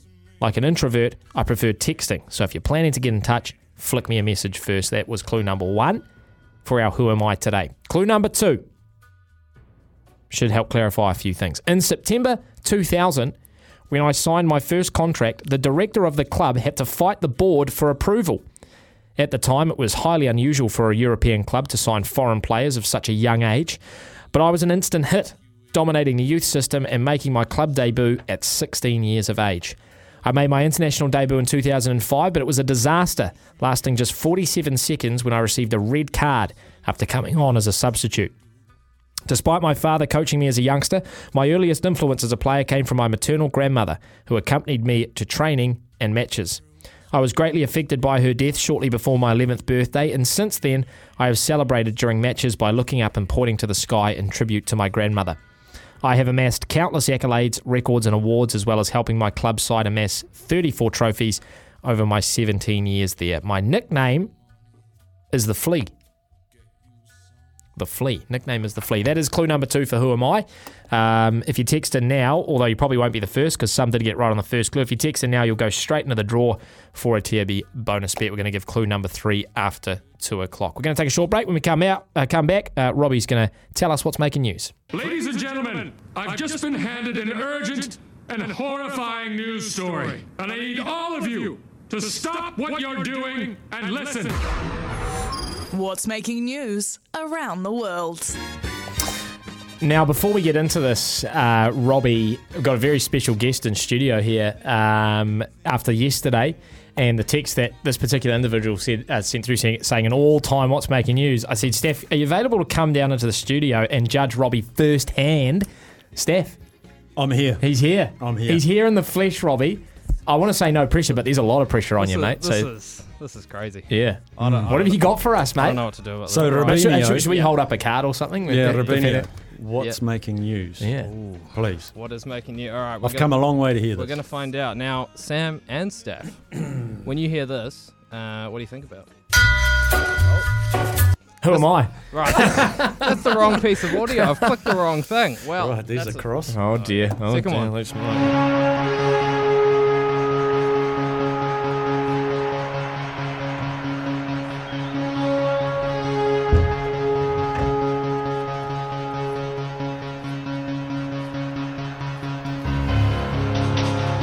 That's easy. That's uh, Vangelis, isn't it? Uh, Chariots of Fire, the film. Chariots of Fire. Yeah. Right. Well, Well, I'm, I'm guessing we shouldn't be thinking about that though. No, well, I mean, there there are a few things that are related to related to that music. One, one of which is uh, is actually uh, London 2012 opening ceremony. Okay. Ro- Rowan Atkinson. Yes. Uh, Mm. Playing He Mr. the Bean dun, dun, made a dun, dun. cameo. Yeah, great great watch. If you uh, if you somehow haven't seen that 11 years later, I'd definitely uh, recommend. Anyway, he uh, he starts by just playing the one note over and over again, making fun of how boring his part is, and then he falls asleep. Of course, starts Yes. dreaming. Uh, he's in a race along the beach, but he can't keep up. So he runs off the beach, catches a ride in someone's car, and miraculously ends up in first. Great watch. So someone's made this a reality. Okay. Yeah, yeah. I wondered so- where this was going. Yeah. I was just nodding off there. Yeah. so you might have heard about this. It's made its way to uh, mainstream news, I guess you could say. Uh, Joasia Zakrzewski, I think. Guess is somewhere, some way you could pronounce it. He was the Uh, goalkeeper for the Finland ice hockey team. Yeah, So as- that's correct. him, mate. Correct. Yeah. Right. Well, If not a brother. he slash she uh, finished third in the GB Ultras Manchester to Liverpool 50 mile race, but she travelled four kilometres by car. Cheat. Uh, yeah, bit of a giveaway. She was tracked on GPX mapping data covering one mile of the race in just one minute 40 seconds. So, uh, Man, see that's world so, Yeah, so one mile and one forty seconds. That reminds me of um, when I was in school and uh, someone stole forty peanut slabs from like a food area, and the person who did it ended up being a diabetic. It's like, why, why do you even bother? Know, I don't get it. I don't get it. So yeah, apparently she said her leg began to feel sore near the halfway point of the race, and after seeing a friend next to the course, accepted a ride in his car to the next checkpoint to tell marshals she was pulling out, and then agreed to carry on in a non-competitive way, Ah. but got third, accepted a Sure. medal, and posed for pictures. Of course. Yeah, of yeah, course so she she's did. come out and apologised, saying she felt tired and jet lagged, felt sick, but still a bit of a shocker. Right, uh, moving on. Second story: A pilot in South Africa made an emergency landing. Why? Have a guess? This Is another plane story, Robbie? This is another Because I told you to stop these. You just, um, yeah. I'll never fly again. Yeah. What, what, what do you what do you reckon was the cause of this one? Um, emergency landing. Uh, I don't know. There was a um, gazelle on the plane. I was going to say a lizard in Yeah. the petrol tank. Yeah. Yeah, close, kind of. Uh, Rudolf Erasmus alerted his four passengers after he felt something cold slide across his lower back. Uh, looking down, he saw the head of a Cape Cobra going back under under his seat. Jeez. Well, the And two of them, so- two of my most hated things in the world, Steph: Yeah, snakes one- and one- flying. One, bite can kill someone in just 30 minutes of that one. Snakes, on, a plane. Snakes on Snakes a on a plane. plane. Yeah, other great comment. Also, Caleb's just texting here. Steffi turning up is like when you think your fave TV character has been killed off and they come back a few episodes later. That's fantastic, Caleb. I love it. So we're, we're sort of running out of time. Here, Okay, but, sorry. uh, but basically, uh, the the snake, uh, they had to make an emergency landing. Yeah. They had people greet like the p- the plane when they got there, and uh, then they all got off the plane. They couldn't find the snake. Hmm. They still haven't. Wow. So Okay. Scary. Uh, and thirdly, a Spanish scientist has spent 500 days living underground for a science experiment. Yep. Um, she entered the cave November 21st, 21. Uh, still very much dealing with COVID back then. Um, oh wow. Yeah. And after all that, apparently, when she eventually got back to the surface, she said she didn't realize 500 days had passed and she didn't want it to end. And why is everyone wearing masks? and why can't I travel? Very Well, interesting. no, it was actually the opposite. Oh, was it? Okay. They were wearing masks back then, and now she's out. And I not. see. I see. Right. Um, got a Anyway. fact? Or are we running out of time? Yeah, we got to take a break. I'll give you the fact after the break. Okay, give me the fact after the break. Sounds good. Right, fact time, Robbie. What do you got? Fact: uh, the Trevi Fountain, iconic sculpture in Rome. Yeah. Uh, people throw coins in. Yep, sure. Uh, it's an estimate, I'm sure, but apparently it makes 1.7 million per year. Wow. So, um, how deep is it? Obviously, they just go and scoop it up Yeah, at the end, but it's must. But that that also, like, the question is who gets that? Great call. Great call. Does is there Get like on the a is there a fountain fund to build more fountains around the city? Who knows? Where'd you say that was in Rome? Rome, yeah. Do you, do you throw it in there to make a wish? I think so. Yeah. Tell well, them- you must. Mate, you might as well just keep your money if you're spending that much on it. There you go. Um, Steph gave me a little piece of paper before he left. He said uh, six out of ten. So I'll take that. yeah, I'll give you I'll give you a five point eight. Give you the decimal place. I'll take that. Bruins are down four two. It's not good news. Good news coming up though. Johnny Mack, TJ after two. Three minutes past two here on SENZ Afternoons with Steffi. Steph uh, is not here this week, although he was just in the studio. Um, he is away back on Tuesday for Anzac Day, so Sammy taking you through today and tomorrow. Uh, up until three o'clock today before we hand over to Ricardo Ball for Phoenix Nation. Between now and three o'clock, very shortly going to catch up with TJ, uh, Tony Johnson, our Sky Sport, talk about uh, this weekend's uh, Super Rugby as well as a couple of the other stories floating around. I'll give you clue number three in the Who Am I? Uh, and we'll find out the answer as well. We're going to do a love racing update. Show me the money later on as well. Your chance to be involved in our uh, TAB multi and a chance to win. And we'll also go back in the day before handing over to Ricardo, as I said. But uh, but first up, as we do every Thursday just after two o'clock, uh, we catch up with Tony Johnson out of Sky Sport, and he's on the line now. G'day, TJ. Uh, thanks, Sam. Moana Pacifica uh, and the Reds last Friday night up in Samoa. You were you were there calling it. Um, disappointing that Moana uh, couldn't get the result, but talk to us a little bit about the the atmosphere and the occasion up there in Apia. Well, I suppose from a uh, Moana Pacifica point of view, it was a bit disappointing, but uh, no one seemed to go away too unhappy. I think everyone who went there just really loved uh, the experience, the game. It was a fantastic atmosphere. The place wasn't quite full, um, which, you know, hopefully the next time they go up there it will be because the word will get around about what a great afternoon it was. They did everything they could to create a, a, a terrific atmosphere there. There was a lot of music and dancing and, and plenty of food and just a general happiness about the place. I tell you, it was huge. They'll be happy. The take up on the merchandising was great. The Mm. caps and the jerseys and all that were out there. In the end, um, yeah, I, the look, um, the Reds, we, we tended to sort of focus on on Moana's um, point of view, you know, having the, the game up there, but that was a that was a desperate situation for the Reds, and it, it may have earned Brad Thorn some sort of stay of execution to keep his job till the end of the season. The, the, the talk around was that there was a board meeting on Tuesday, and if they didn't win it, he was out the door. I Yeah. don't know whether it was ever quite that serious, but um, whatever. They, they got up and they used their set piece to good effect and just managed to strike enough blows um, to, to, be able to win the game. But more more importantly, I think with just the sense that this was a really great step in the right direction um, to have the game there. Yeah. So, I mean, obviously based at Mount Smart at the moment, TJ, how how sort of feasible would it be for Moana Pacifica to have most of the home games up there in Apia? Well, the biggest problem is cost um, because, you know, obviously you have to provide uh, a good standard in terms of uh, facilities, accommodation. The, the TV's a big one. It, it's, you know, really, really expensive um, because the infrastructure isn't quite there. I mean, there's a certain um, standard required, uh, you know, because it's a global product. Um, so there's a, there's a lot of things that would have to be worked through uh, and before it could become a regular thing. But I think you know they'll be encouraged if if they can even you know break even on the venture given the expense that they had to go to they'll be encouraged to do it again. And hopefully you know they they had some great sponsors sponsors backing them as well which enable, probably will enable them to break even. They're talking next year about a game in Apia. They're even opening up the possibility of a game in Nuku'alofa although a, fair bit would have to happen before that could uh, happen. But you know they've looked at the, the Drua and, and seen what's happened to them um, playing the games in either Lautoka or Suva and how just how it's energised the team, got the fans behind them. So it's a logical next step. But there's a lot of things that have to be ticked off before it would could become a regular thing. Mm, absolutely. Uh, big game last weekend between the Hurricanes and the Chiefs uh, down in the capital. Afternoon rugby as well. Uh, TJ, the Chiefs, uh, big second half from them to go uh, to stay undefeated. Uh, maybe just start with, with daytime rugby, TJ, because uh, I think the fans, and you know that there was fears that club rugby was going to clash uh, with the kickoff time as well, but I think fans showing up on the day showed that they are still very, very keen on daytime rugby.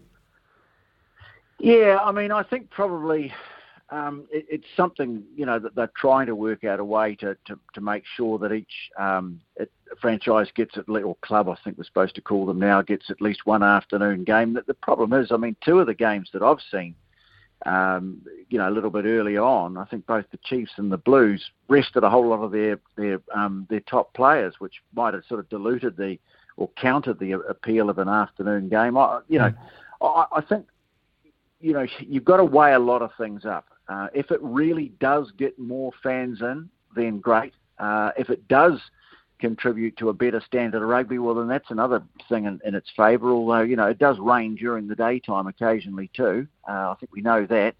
But there's also the fact that, uh, you know, the, the, the broadcast, and you can't get away from it, is that the, the broadcast audiences are way bigger at night time, and broadcasters pay the bills. Yeah. And so, you know, I, I think, look, at to me, the fact that we are getting a few more afternoon games, uh, I, I think that suggests that there's been a bit of movement there, which, which is great.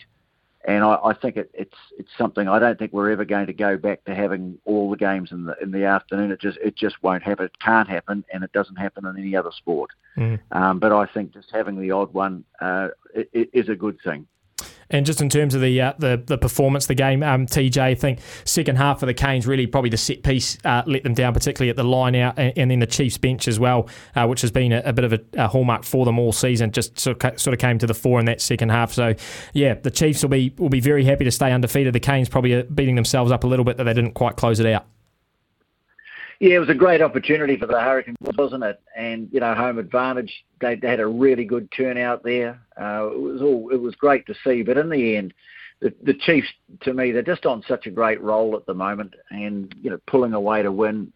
You know, they had to work really hard to get themselves into that position where they made the scoreline look comfortable in the end. I, I don't think it was anything like comfortable uh, what they had to achieve, you know.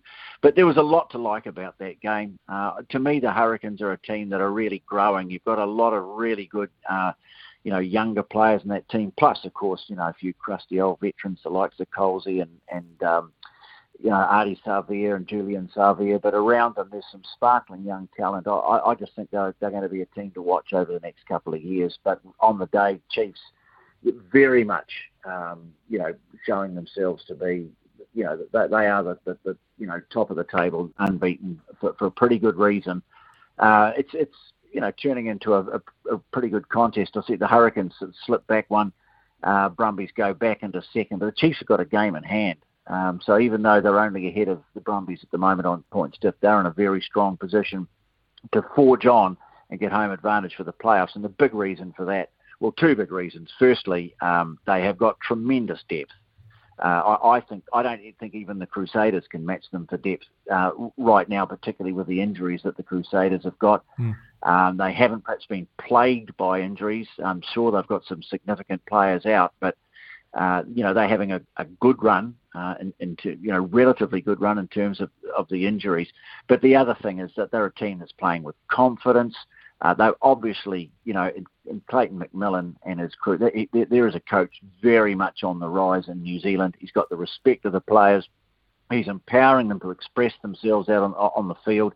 Yeah, Damian McKenzie's dazzling um, with, with, you know, his unpredictable at times play, um, but but there's so much else good that's going on around that as well. That they are they are a really good side um, this year, the Chiefs, and, and at the moment probably uh, if they can keep home advantage, um, the, you know they've got to be the, the, the favourites right now to go on and win the thing. But there, will be others, Crusaders notably, who will have other ideas. Mm. And Clayton McMillan locked in for a couple more years as well, which is good to see for Chiefs fans. Yeah. Um, the uh, the Tahs Force game um, on the weekend uh, TJ and uh, and Lachie Swinton, an ugly clash with Jake Strawn just in the first 30 seconds of that game. He's got a seven match ban, which is just about as brutal as a, a punishment as it gets, isn't it? Um, yeah. What what, you, what have you thought? Of, uh, firstly about the actual uh, contact, but then about the ban that was handed out as well.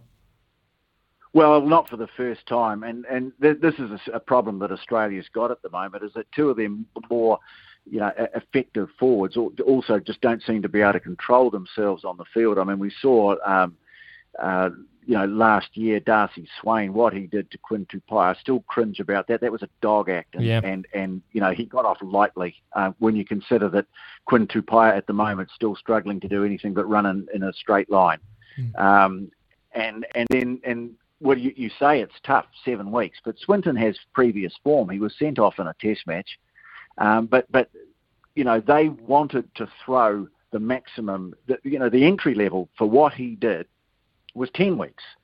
But they took three weeks off because he showed remorse at the hearing and conducted himself well at the hearing. I'm, I, I, I just can't buy that. Uh. And, and this is the time when rugby is supposed to be doing all it can to, to make the game safer in terms of, of head injuries. And, you, you know, you look at the landscape that, uh, you know, behind that, the, the threat of legal action and so on. And here you have a guy who has flown in off his feet – shoulder into a guy's head, and he hasn't been given the maximum ban. I think it's. I, I actually think at the moment, I think the referees yeah, they don't get everything right, um, but they're doing their bit.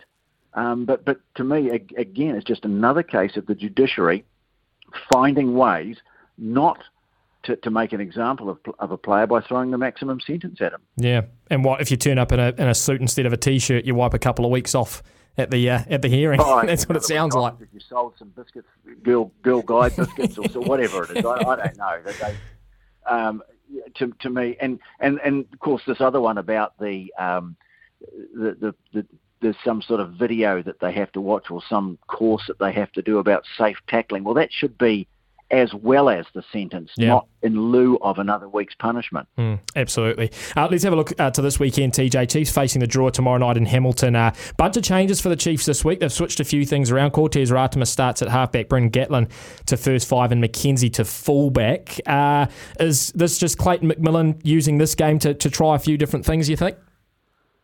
Oh yeah, I think uh, Cortez Ratima. I think he, he deserves to have um, a start, and of course uh, Brad Weber stepping down, so uh, Te Toiroa Tahuriorangi gets a run off the bench as well. He's sort of fallen a wee bit down the pecking order, given that he was an All Black um, a, a few years ago. Um, Bryn Gatland, uh, again, just probably deserves an opportunity. But what it means is that they shake up uh, the back three. McKenzie goes to the back. That won't do his All Black selection uh, chances any harm, but you, you know he's going to pop up all, all over the place. And Shaun Stevenson, who has been uh, you know, outstanding at fullback and, and really has, has put himself fair and square in, in, in the All Black frame, uh, he, he goes to the wing. But rather than um, sort of see that as a negative, that would probably just be a little opportunity for Shaun Stevenson to remind the All Black selectors that he can actually play very well on the wing as well. Uh, Daniel Rona, after he had a bit of an early season injury, I, I, I, he's starting to really impress at centre. He's uh, he's a talented young player. You're starting to see a, a combination building there with Poihipi. Uh, it's still a strong team that they put out on the field. Uh, they they won't want to take any risks. The Drua, they're perhaps not quite as tough uh, away from home as they are at home, but even so, uh, you know, they won't want to take any risks, and it, it's still a very strong, for all the tinkering, it's a very strong team they put out there. Mm. Uh, and the Crusaders Rebels are late tomorrow night. Plenty of firepower uh, back for the Crusaders after a couple of weeks off, TJ. Yeah, Sam Whitelock, uh, of course, uh, good to see him back in action. I, I, I quite like the look of that uh, that forward pack as well. Gigantic front row with Williams and Moody. Barrett and Whitelock in the second row. Uh, Dom Gardiner, if he's not going to be an All Black this year, he will be an All Black in the future, I'm sure. Uh, Christie, Lio-Willie, that, that's a, a, a, young loose trio. That, that's very exciting.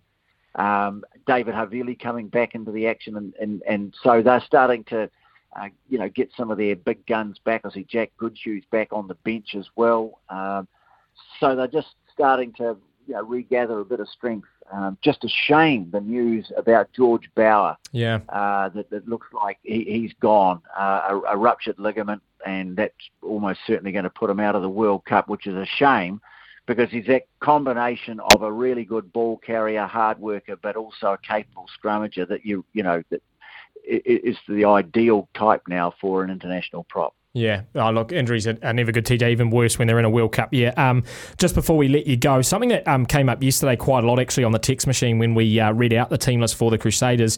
Uh, Will Jordan, who still is uh, is on the sidelines, not making a return, and people are a little bit worried that given his lack of game time this year, he might be pushing to make the World Cup squad. What do you what do you make of it?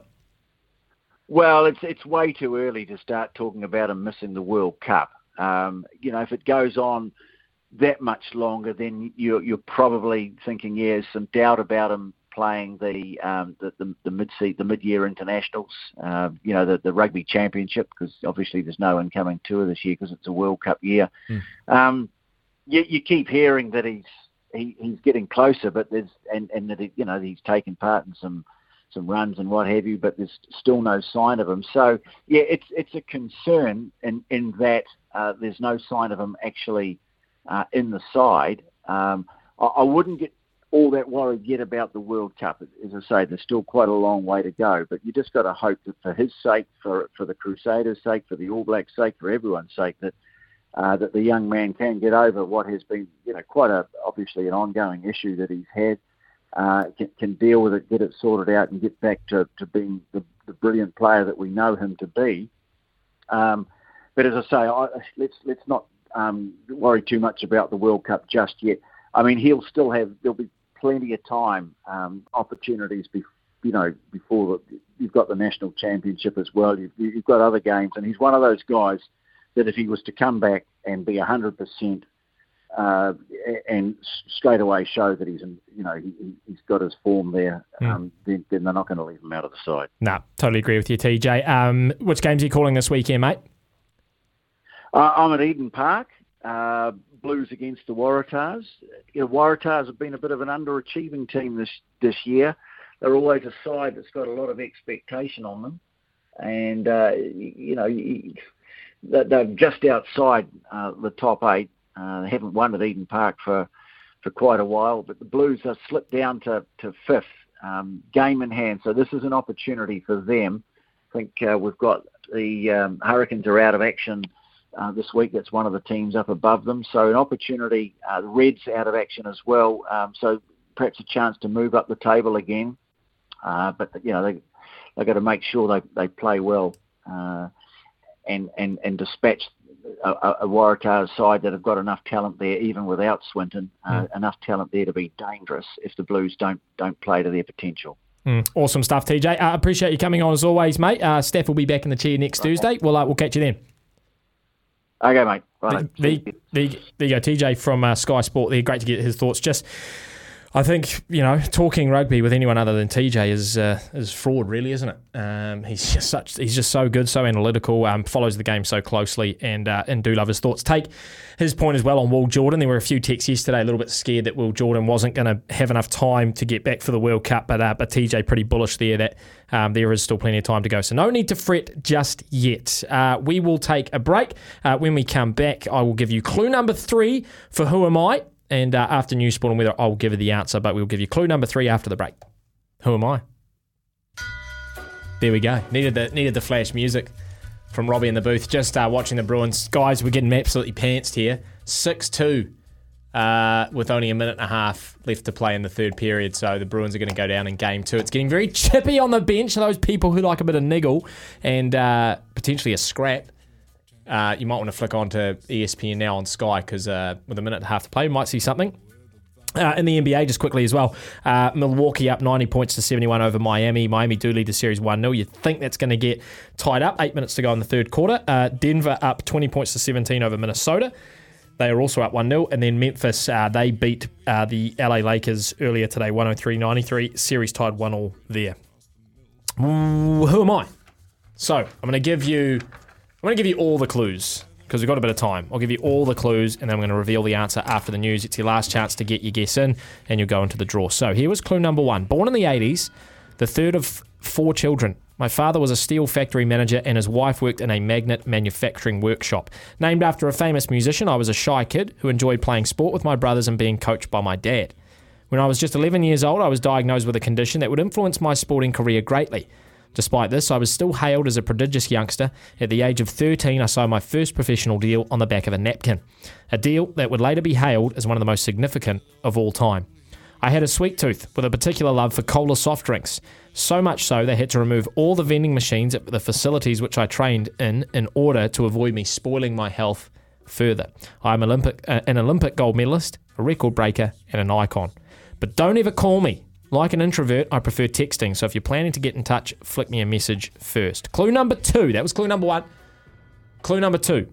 In September 2000, when I signed my first contract, the director of the club had to fight the board for approval.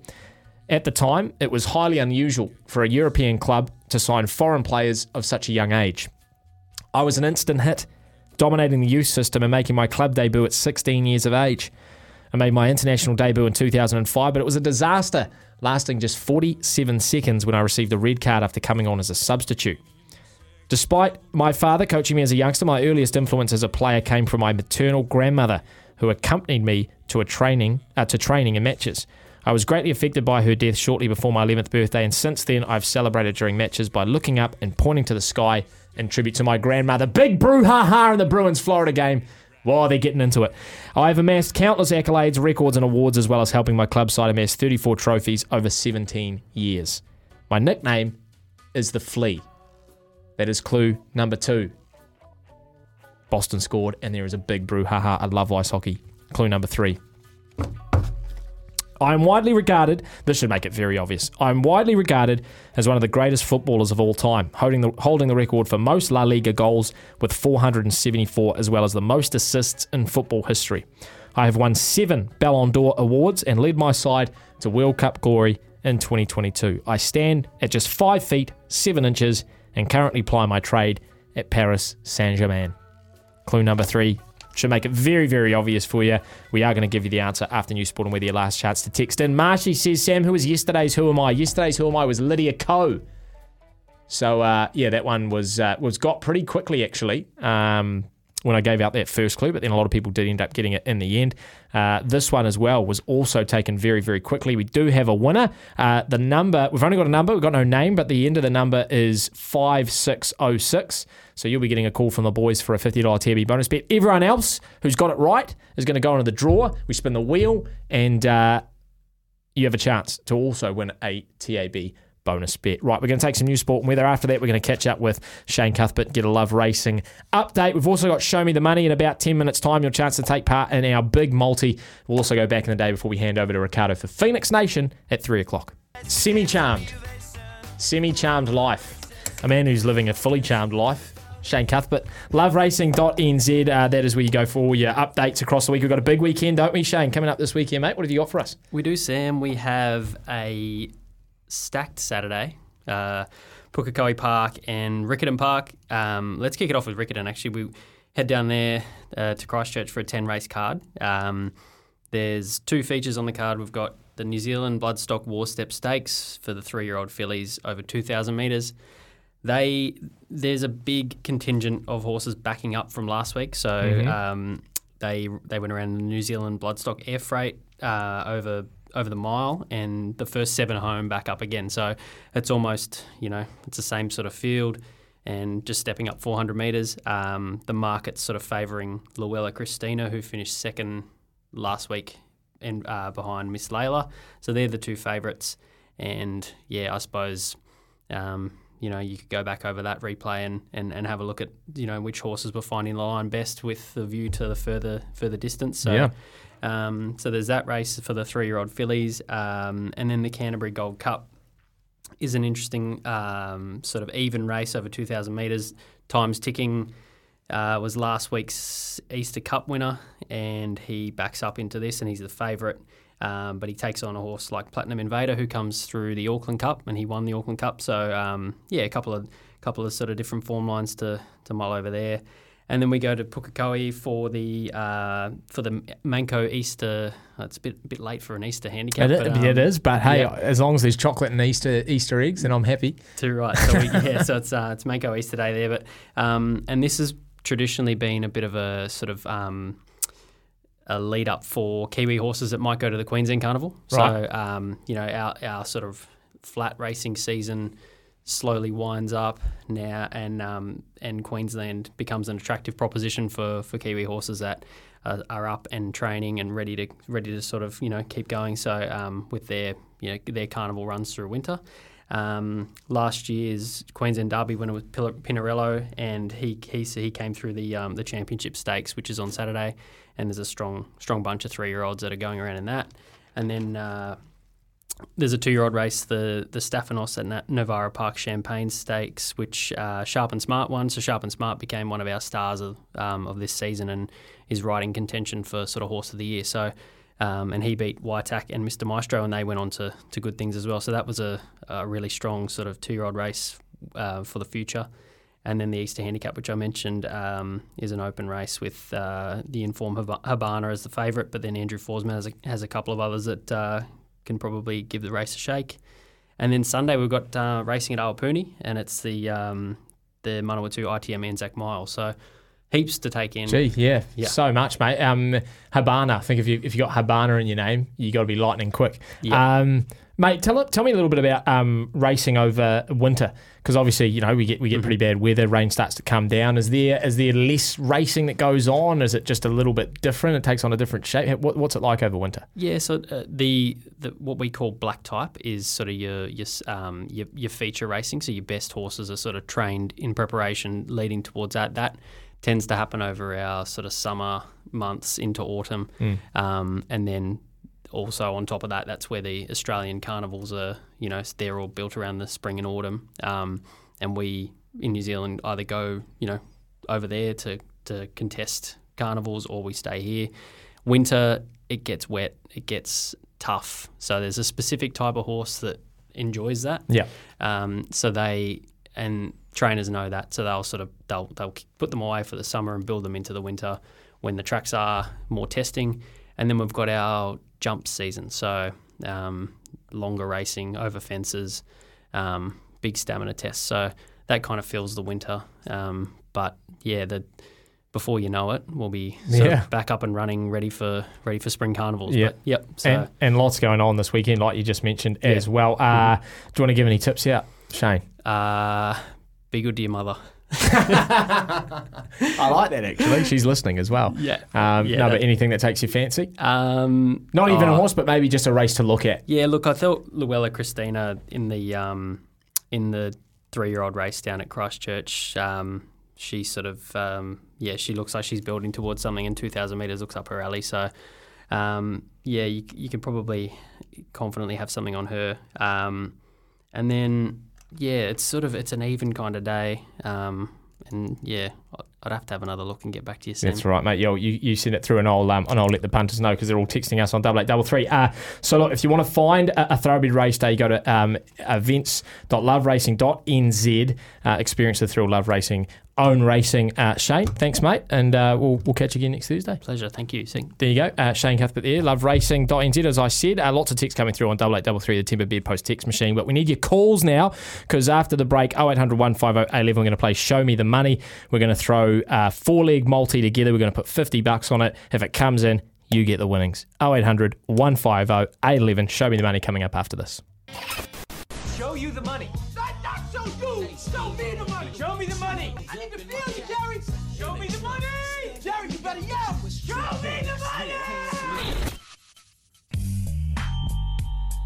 We are desperate for for someone to show us the money on this show because we haven't won this in a very very long time. The drought is very much alive and well. Uh, Robbie spins the wheel out the back, and you show me the uh, number on your fingers, Robbie. We got line three, I think, which is Brian from Nelson. G'day, Brian. G'day, how you doing? Mate, we are doing very well. Uh, do you feel confident in our picks this week? Before we even give them, I just need a level of confidence from you. Oh, look, I, I trust you guys wholeheartedly. I don't even know what they are, but I trust you. I don't know if that's a wise choice, Brian, but hey, we'll, we'll try our best. Okay, so here's what we're going to do. Uh, we're going to we're going to each give a tip. Uh, myself, Robbie, and Finn here in the booth. You're going to give us a tip as well. We're going to put 50 bucks on it, and if it comes in, you get the winnings. So uh, why don't we start with you, Robinho, and you can give us your tip for the weekend. All right. Guess where I'm going, Sam? You're going to go something cricket, and That's uh, ridiculous. if it's not the Black Caps, it's probably going to be the IPL. Yeah, go go to the IPL. There you go. There you go. Um, I'm not going to go head to head because I think it's a bit ridiculous to try and predict that. Um, but Punjab Kings taking on Bangalore tonight. Uh, you got Glenn Maxwell, you got Virat Kohli, you got Faf du Plessis, you got Shikhar Dhawan, many others. I think it's a big scoring game, and I'm going kind of safe in terms of uh, as far as big scoring games go. So both teams to score 170 or more at two dollars. Wow. Okay. Nice. Yep. Show me the money. Okay, 100 and, 170 runs each at two bucks, and uh, I'll, I'll let you know now, Brian. Um, Robbie knows his IPL. He does know his IPL, so I trust him in that one. Uh, Finn Basello, uh, big man in the chair today, and he, you've done this a couple of times, Finn, and you uh, say you've got a decent record in it. You've got a couple. You've missed a couple as well. Play 50-50, I now, reckon, eh? I guess you're going to go basketball. Absolutely. Yep. Talk of the town. Yep. NBA playoffs. Yes, sir. Um, we're going to go Kings Warriors game. That's game tomorrow? Three. It is tomorrow. We're Yeah. going to go Kings head to head, paying two seventy five. It's in Golden State, but the Kings have all the Finn. momentum. Uh, Let, hear me out. Hear me out. Kings have all the momentum. Draymond Green suspended. I feel like the Kings can do it. Two dollars seventy five. Show me the money. That's. I mean, it's juicy for you, Brian, but I'm scared on home court advantage for the Warriors, and they're too good. The Warriors to be in a two 0 Yeah. hole. So. Um, no, it's all good. Okay. Hey, look. It's what Finn wants to do. It's his grave. It's his grave. All right. Uh, well, given that I went, uh, given that Robbie went cricket and uh, Finn went basketball, can you guess where I'm going, Brian? Football. No, I'm going to go NRL, uh, which is football, Okay, which is which is football in a way. Um, I'm going to go to the Cronulla Sharks Canterbury Bulldogs game. I think uh, all the people that entered our sweepstake, I think that could have the biggest margin over the weekend. The Bulldogs are heavily injury uh, injury ravaged. Uh, the Sharks, fresh off a good win against the Roosters, they have quality in that back line. So I think it's going to be high scoring. Now, 13 plus is only paying about $1.60. So I'm going to go to a power play that's been boosted by the TAB, and that is Ronaldo Mulitalo, anytime try scorer, and Sharks to win by 13 plus. That's at 250. Show me the money. I think that's quite tasty, Brian. So at the moment, our three tips add up to thirteen seventy five. So you throw yours on the top, and then we'll uh, we'll put fifty bucks on it. What are you What are you thinking? Well, last week I was very impressed with Wellington Phoenix, even though they didn't win. They had a lot of attacking flair, and I had a look before, and they're paying four dollars thirty three to win the game. Wow. And I think I go there. Okay, Western Sydney Wanderers, uh, who I believe are one spot ahead of the Phoenix on the uh, on the A League ladder, but the Phoenix really want to get a win here to solidify their spot in the top six. Brian at four dollars thirty three.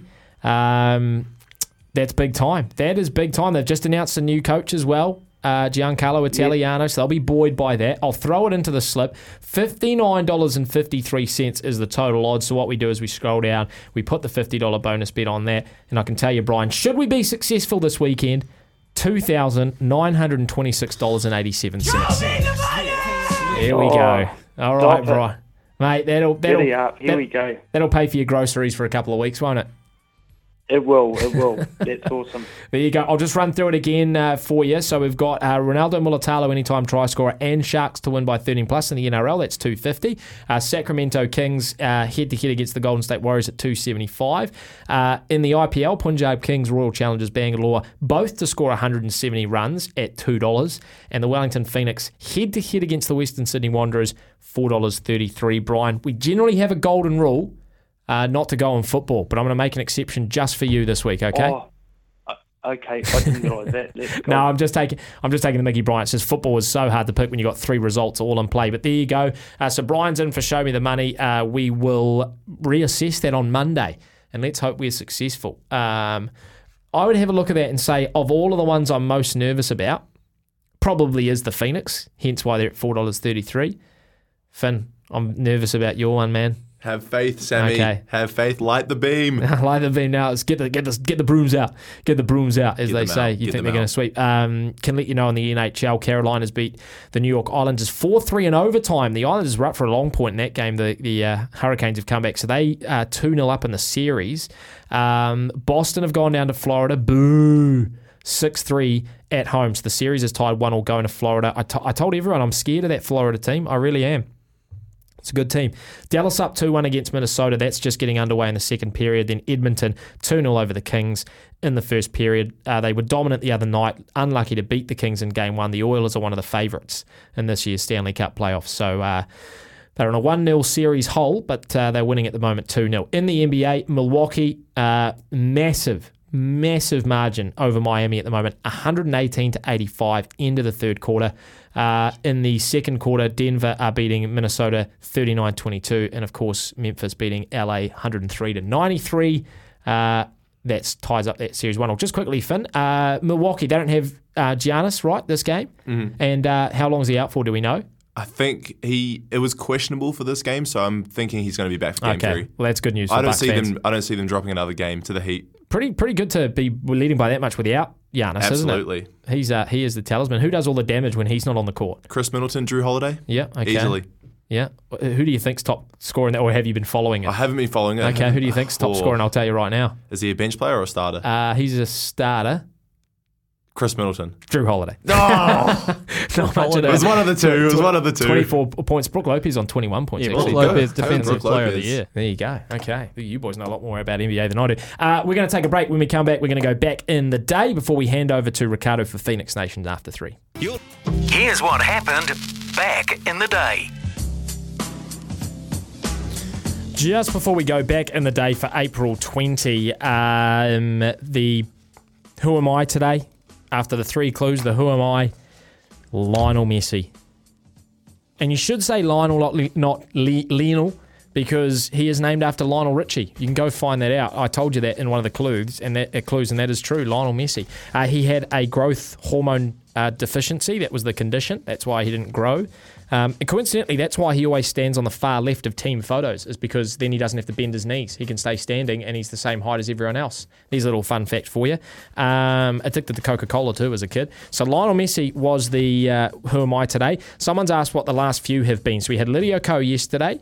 Uh, Lionel Messi today, Lydia Ko yesterday. Uh, the day before that, we had uh, who do we have before that? Robbie, Sachin Tendulkar was Monday. Uh, yes, uh, Tuesday was. I'm just getting it quickly back up here. Um, oh, Jonny Wilkinson. Jonny Wilkinson. So we had Sachin Tendulkar Monday, Jonny, uh, Monday, Jonny Wilkinson Tuesday, Lydia Ko yesterday, Lionel Messi today, and we will have one more tomorrow. Last one of the week before I uh, head back into the producer's booth. So, uh, what happened back in the day on this day, April 20th, going back to 1986, playoff record for MJ, Michael Jordan. Scored a playoff record 63 points in the Bulls, 135 131 second overtime loss to the Celtics in Boston Garden. in breaking the 24 year old playoff record, 61 points set by Elgin Baylor. Jordan shot 22 of 41 from the field and 19 of 21 from the th- uh, free throw line. He also had six assists and five rebounds. Boston superstar Larry Bird scored 36 points with 12 rebounds and eight assists during the game. 2008, Danica wins IndyCar. 26 year old Danica Patrick became the first female victor in IndyCar history. Into turns three and four. Danica Patrick coming out of four. And boys, move over. The lady is coming through. Danica Patrick wins at Twin Ring Motegi. In Indy, uh, in Indy Japan, uh, her thir- uh, 50th career start, she finished 5.8 seconds ahead of Helio Castroneves, having led uh, the uh, having taken the lead in the 198th lap of the 200 lap race. Birthdays today: 1971, turning 52 today. Allan Houston, the former NBA guard, turning 30 today. Storm Purvis, uh, NZ netballer, SENZ friend, of course, host of Centre Pass alongside Captain K, Kes Bingham, and uh, turning 28 today, the mercurial, the unpredictable, the flashy, the flary, Damian McKenzie. And Havili takes off. Breaks a few. Now McKenzie. This is good looking. Counter attack. McKenzie could go all the way. Oh, brilliant. Absolutely brilliant. Of course, he's brilliant. He plays for the Chiefs. Comes out of Waikato. Well, it doesn't come out of Waikato, but he's a Waikato man now, isn't he? Bleeds the uh, the black, yellow, and uh, red. On this day in 2003, the number one movie was Anger Management. Good film. Jack Nicholas and uh, Nicholson. Nicholas Nicholson. Why am I saying Nicholson? Nicholson. Jack Nicholson. Why? I always get those two confused. Number one song on this day by 50 Cent. Go, go, go, go, go, go, shorty. It's your birthday. We gon' party like it's your birthday. We gon' sip a. It's uh, in the club by 50 Cent. It's not my birthday, but I am going to go, go, go and uh, head out of the studio because Ricardo Ball's going to come in at 3 o'clock, take over with Phoenix Nation. We'll, we'll be back tomorrow, last day of the week. We've got lots coming up tomorrow, already locked into the book, so can't wait to talk with you tomorrow from 12. Bub, Mama, I got what you need. You need to feel the buzz, I'm in the come give me a hug.